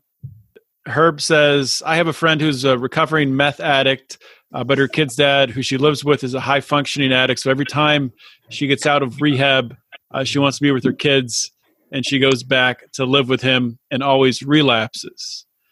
How can she stop this cycle? Stop moving back in with him. I mean, I don't, I, I'm not the expert on it, but just. Um, you know what? This kind of, I mean, that I, I don't, I doubt I'm like anywhere near qualified to answer this question, but this kind of ties into something that I saw here on the webinar chat. There's a whole lot of other resources like we were talking about. There's an individual here who says that he's a clinician in the substance abuse field and like just one of these other sources that we can utilize. And there's these amazing, amazing people, and they are just like the people who do the second chance program, they are CRSs certified recovery specialists, and these are people who have I'm not sure exactly. I think it's at least 54 hours of training, and they go through a whole certain bunch of processes, and they help people with a variety of different things. They help um, individuals go through um, a whole bunch of barriers that they're facing, problems in their life. And these are the types of people who may be in recovery, may not be in recovery, but they have a lot of experience and a lot of resources and a lot of different people that can help to help address a situation like this. Um, that's probably the best two, the, my two cents that I could provide on that. I can't imagine. I can't imagine trying to be in, in recovery from methamphetamine and going back into a, a situation where the other person's using and not not relapsing. I just it's almost it seems almost impossible. Yeah, I would I would second that and say that it, it is impossible and, unless you remove yourself from those type of toxic situations. There's there's just no coming out on the other side better. Like Sean just said, I couldn't imagine trying to be in recovery and going home to my wife who was still a high functioning addict. It it brings the person around you down, and unless you get away from those toxic situations, um, you're not going to better your life, and things aren't going to change. That's that's addiction 101. You have to remove the toxic elements from your life. And I would suspect um, that she is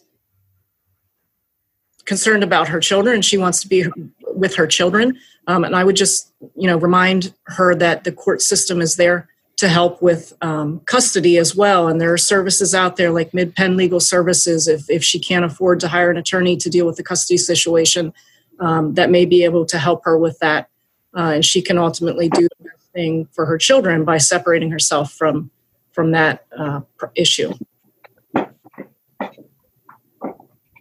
Okay, thank thank you all for the answers there. Uh, question for uh, Chief Cunningham: How much of a culture change and training uh, from an uh, implementation standpoint um, did it take to get your officers uh, up to speed and uh, on board with second chance initiatives? It honestly, it wasn't really that big of a culture change because, like I said, the cops come into this job because we want to be helpers. Uh, the problem is that we never had a tool in our toolbox that we could use to address this issue other than arrest. Um, because any of the programs that we've had available to us before were marginal at best. And oftentimes we would try to get someone into a program and they would they would relapse so quickly that we really couldn't get them um, we really couldn't make a difference for them uh, the only the only way we really could make any difference would be arrest them and put them in jail and let them at least get clean in jail. And, and we all knew that we'd never arrest our way out of the problem, but we didn't have anything else to do. So when I offered this program to my officers, um, they were actually they were excited about it because it gave them another option. It gave them something to do to help the people that we encounter. Uh, there were still uh, there, there were a couple of the the officers who were a little resistant, um, but it, it's funny that really one of the uh, and, and, Chris loves to tell this story. One of the biggest uh, question askers, one of the biggest uh, guys that gave us pushback during the initial training for the first two departments has become pretty much our biggest advocate um, and, because he sees it work. And when we can show the officers results, then they jump on board with it. And honestly, I, I tell them, uh, going from a strictly practical point of view, getting a person help and, and enrolled in the second chance program at very least will end the problem for that night. Um, for a lot of these people that we yes. can't we don't have enough to arrest them but we don't really have anything to do with them. If we call out a crs and they get them into some sort of help that at least ends the problem for that night so going strictly from a practical point of view they like it because they don't have to deal with those people anymore that night or that day or whatever um, but then when we appeal to their sense of wanting to be helpers um, they're they're generally they're on board 100 percent. Well, follow up question on that uh, for Chief Cunningham and also for uh, for Chris Dreisbach. in light of the recent events, COVID 19, the stay at home order, are there at home resources for people going through the Second Chance program and blueprints? And that's that's actually one of the the points I wanted to jump off of from something Dr. Matt said earlier. Uh, but Second Chance is still available. The phone number is still out there. The police are still here 24 hours a day, seven days a week. If you need our help, call us. Uh, we will still be able to make the connection to the Second Chance program. We'll still be able to get you connected with that level of help uh, if you need it. Um, we may not be making as many with with the you know the pandemic and the social distancing and we're we're not making as many person stops as we were or traffic stops as we were uh, but we're still we're still here and we're still available and you can still call any of us 24 hours a day and we can make the connection to second chance and get a crs out to you uh, right away. And, and, i know that the crss are are waiting for those calls. Um, they're waiting for us to make those connections. Uh, we just have to find the people who want the help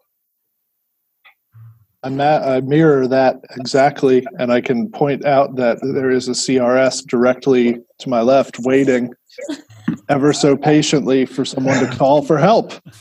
There she is. Say hi, Anna. Hello. so there's proof positive that we're still here. We're still ready to help anybody. I can't imagine like how different things might have been if one of the times um, I was arrested uh, for possession where I had the option of going to rehab instead of to jail. I, I mean, the two choices. I mean, most people are going to, you would think, you know, take the rehab, and I and it just it, it could have changed things. Like, you know, I, I, just can't imagine how different things could have been. It, it, wow. You, you, you're just to clarify. So you're saying if you would have ended up in in jail? Well, I mean, if I was given the option, hey, either you're going to jail or we can, you know, call this person and they can, you know, get you into rehab. I think I'm going to choose the rehab, right? Like, but once you end up in jail, and you can be when when I'm sitting in jail, I could be, you know, come to Jesus and oh, I promise if I get out. I'll, but then once you get out, people might have all the intentions and the best intentions of going into rehab, but then they never follow through. Mm-hmm. It's scary. Like I mean, the whole lot the whole. That's one of the big things about like for the a lot of people I talk to, they're just they don't know what they're you know they don't know what's in store for them, and, and it's scary. The whole I, the whole idea of going into it, uh, you know, uh, an inpatient uh, rehab program. And I think that that opens up another question that came through a little bit ago.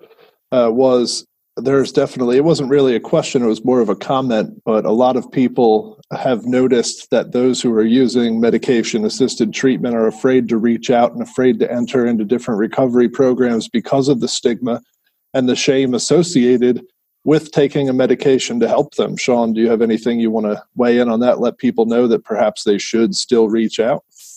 Well i mean yeah for sure. Um, i just I mean, it's it's nice to know that people that there are more people that are open, you know, open minded about it. Um, I just know there was at one point when um, I tried to come off of Suboxone too quickly, and it was almost as bad as the uh, the OxyContin withdrawals I had. Um, so, like, I can understand why people that you know that are on MAT might be really scared about abruptly having to get off of it. I think the the comment was almost people who are on it and intend to stay on it. Oh, uh, they're they're afraid to reach out and get involved in, let's say, some outpatient or get involved in AA oh. or NA or get involved in, uh, you know, guided meditations, get involved in yoga and different things because of the stigma. And I know you experienced some of that. Yeah. Personally. Yeah, but I mean, but for me, I I, I just it didn't bother me that much, but uh, for some people, I can understand it. And um, um, please don't let that be. Uh, I mean, please don't let that be a reason not to reach out because like dr matt was saying like you got to have the you got to be in a, a, a you got to be working some kind of a program along with it you know um it's you have to i mean you don't have to have to but i mean you really should it is highly recommended absolutely yeah i agree john you got any more questions uh, floating around yeah, I got a question that came in on Facebook for uh, for John Podora, coming from Chris. Um, how are things going running a state rep with your background as an addict, alcoholic? Uh, what are some ways you will advocate to make getting into rehab more attainable uh, for someone without insurance? That is an awesome question. So, first and foremost, there's been a lot of positive interactions and there's been a lot of negative interactions um, knocking people's doors early on in the year.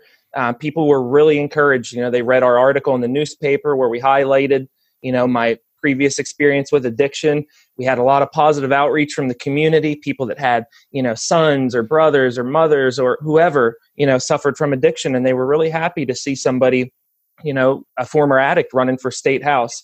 And then we get into the negative. I've had a lot of hate emails. I've had a lot of really nasty um, Facebook posts. I've had a lot of harassment, you know, junkie, heroin addict, everything else you could possibly imagine. So we're always subjected to both the negative and the positive. Overall, it's going really good. Um, second part of the question what we need to do is we can further expand Medicaid to help cover people that need to get into treatment now. Um, we can also create special state grant programs uh, in the Pennsylvania legislature where we could fund, you know, alternative ways for people to get into recovery when they need when they when they need it the most. And another point we could bring up is we can decrease exponentially the cost on taxpayers from people being incarcerated in the prison system. When we can decrease that amount, we can put that funding back into the community to help people out. And I think that's really what the Second Chance program is all about. Um, furthermore, I'd just like to clarify something that I heard earlier when I, I, think the chief actually brought it up, and I agree with with everything he said. Um, he made a point about you know at least one tool that they had was being able to incarcerate an addict. At least they were able to to get clean in a jail cell. Well i'll tell you when i went into prison i had that mindset. I thought you know what this is finally it. I was too stubborn to go into treatment but now being incarcerated oh, i can finally detox. I can get myself better i went into prison and i was surrounded by more drugs than i was almost every day on the street i couldn't believe the amount of drugs that people were using next to me and while I was sitting there going through the physical detoxes and suffering, people were around me, you know, passing drugs and, and encouraging the use. And that was really, really deterring to me because I got into prison. I thought, wow, you know, we're supposed to be isolated. This is where people go to get correction. I had very little correction in there. We were surrounded by, you know, all that drug use, the hostile treatment of the county task force when you're in there. Um, so I, basically the point that I'm bringing up with that is incarceration compounds the problems of addiction. If we can remove incarceration from the addiction equation, I guarantee we can uh, let millions more Amer- million more Americans drift into recovery. And I can I can mirror uh, what John said. My experience in jail was very similar. Uh, unfortunately, there was very little correction, uh, and it was not pleasant. Uh, but here in Pennsylvania, we do a pretty fantastic job of having resources county-wide, uh, county by county, to make sure that nobody goes without access to treatment. So every county has a specific detox fund set up and a specific outpatient fund set up. So I have never in 13 years found one human we couldn't get into treatment. So if you're struggling, don't be afraid to reach out and definitely don't be afraid to say something because if you are struggling, it's extremely important to reach out and make that first move to get your life back together. All right. So we got a, a few minutes left here, about eight minutes. So a few more questions. Um, I think this is the question Chris wanted me to ask Dr. Matt a while ago and I asked the wrong one. but so this is uh this is another long one. So get get ready for it. Um, I'll try to read slowly.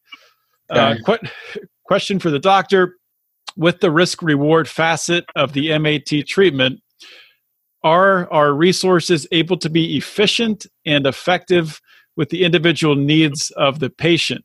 Is it more of a risk to have it viewed as a cookie cutter approach to fix a, a mass issue versus all the indi- individual needs that comes with treatment, treatment versus maintenance? All right. I mean, that, that's a very busy question.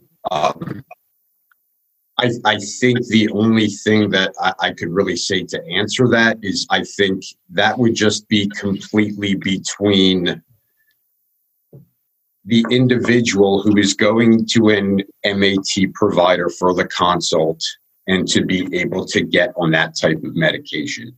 Is there really a cookie cutter approach to it? I I don't know if I would say a cookie cutter approach is if you had some illness and you're getting this antibiotic and that's just the way it works. I mean, I think everybody I think it's just an issue where like you would at least hope that you would have some type of in, individualistic type of care that isn't just like it's not just like an assembly line.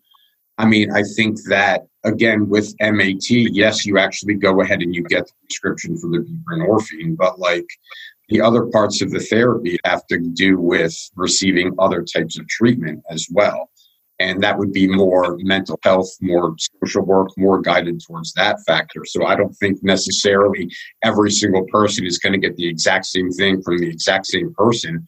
I think it really, in, I think it really depends on the the patient and the doctor relationship that they develop. I'm not sure if I answered that correctly. It, it was it was a complicated question. I think you did a fine job. Thanks. Yeah, and I think uh, since we're winding down to the last five minutes, perhaps uh, I want to take at least this moment to thank all of the panelists for taking time out of their day, out of their mm-hmm. busy coronavirus impeded schedules to come out and, and really just commune with us and talk about this extremely important issue. And uh, maybe does anybody want to close out with the last minute uh, any thoughts that you have uh, to leave in parting for any of our listeners? Anybody tuning in? Maybe start up on my uh, top right of the screen. Heather, you want to say anything in closing? You're on mute. You're muted.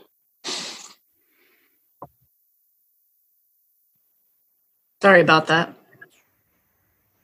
Thank you, uh, Chris, for the opportunity, and I I look forward to um, working with you again and the and Chief um, to get us uh, 100% throughout Lancaster County. Um, and you know, I'll do whatever I can for you to have conversations with other counties as well. So I think I think this is just the beginning. I think other people are going to start paying attention to what you've been doing here, um, and I think good things are ahead. Thank you, thank you so much and I'm really looking forward to being able to expand to this and really turn the the addiction is not a crime movement into a, a statewide thing, and watch the benefits flow throughout the entire state. Uh, Sean, Sean, you got any closing thoughts? Anything you want to leave with the listeners? Well, I mean, just well, first, I just want to say thanks for having me on. Uh, I'm, I'm honored to be here with you guys. Um, you know, like I don't know. I, I think I don't know. I'm I guess not. I guess I, I don't know. I'm coming. I'm drawing a blank right now, but um, I um, I'm grateful for you, Chris, and everything you're doing. And uh, I um, I wish I would have ran into you uh, when I was going through all this stuff I was going through. It might have come, might not have taken me so long to come out of the darkness. Thanks for that, man. That really that makes my heart happy. And uh, you know, I'm just glad to know you now. And I want to thank you for, you know, zooming in all the way from Los Angeles, California. Well, part of the reason, like I, you know, I might not be the best at at doing this kind of thing, but I, I just wanted to try to help bring more awareness to what you're doing, Chris. And like I said, I'm so grateful to you and uh, you know, Chief Cunningham, uh, District Attorney Adams, Dr. Matt, and everybody else so uh, thank you all so much for letting me be a part of this with you. Thanks, Sean. Uh, Chief, Chief, you got anything you want to close out with here? No, just a quick thank you for for the platform. Thank you to John for uh, wrangling all of us and and keeping us in line and on schedule. And uh, and thank you to everybody who tuned in. Uh, the biggest thing that I would say that you can do is spread the word. If you're in a municipality where uh, Second Chance is going on, um, thank the officers for being part of the problem. If you're in a municipality uh, where it, Second Chance is not uh, active, uh, go ask your borough or township council why it isn't. Ask your police chief why it isn't, why they're not participating, and uh, help us get this uh, county-wide, area-wide, statewide, uh, so we can continue to offer help to the people who need it. Thank you, Chief, and thank you for being a, an extremely progressive Chief of Police. Uh, and I'm just honored to work with you every single day of my life. John, John Pedora, you got anything you want to close out with there?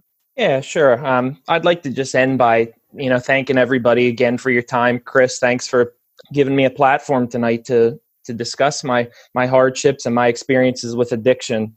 Um, I'm happy to be able to use my my struggles to inspire others there was a time where I didn't even know if I was going to make it to the next day if I didn't I didn't know whether or not my children were going to get the look in my eyes.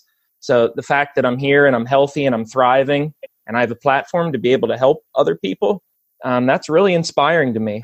And I just look forward to changing the hearts and minds of a lot of other people throughout our state.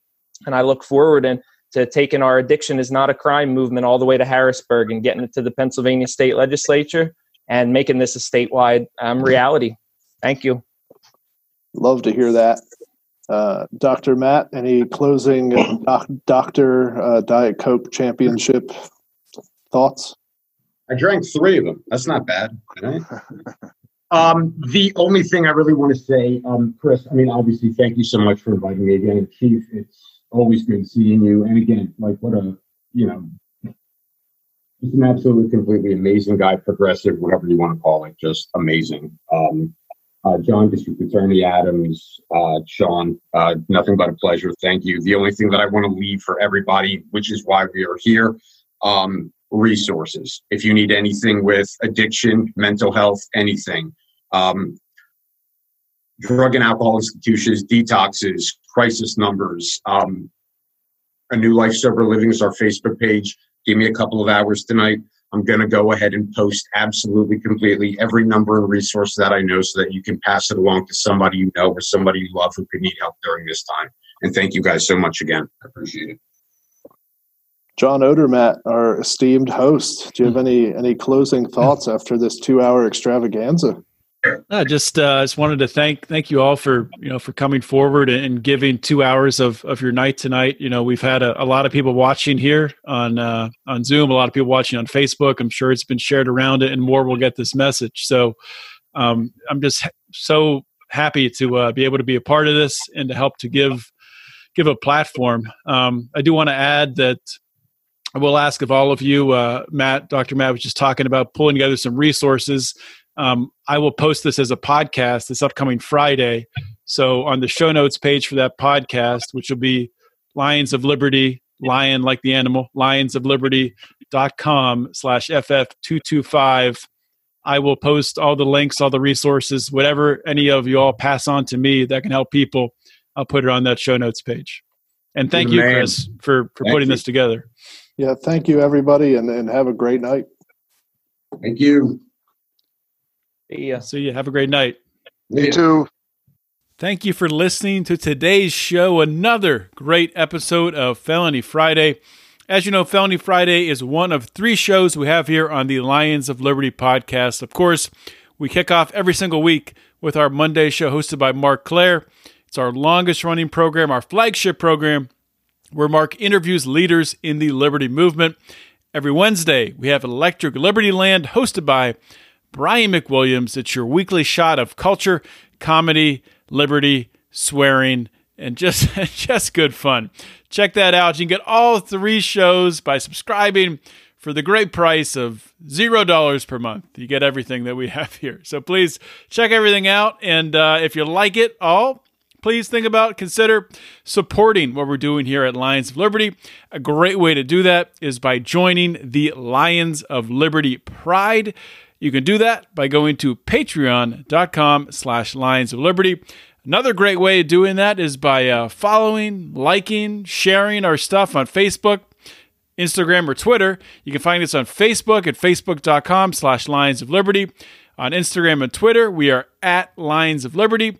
And the discussion forum where all the greatest and brightest minds go to to talk about politics, liberty, everything that's happening in the world today, current events, the Lions of Liberty Forum on Facebook, which you can find by typing Lions of Liberty Forum in the search bar at the top of Facebook, clicking search, comes up, say you want to join it, answer a question, bam, you're in, and the rest is just going to be a great journey for you. So check that out. That's all I have for today. This is John Odermatt signing off. Always remember to keep your head up and the fires of liberty burning.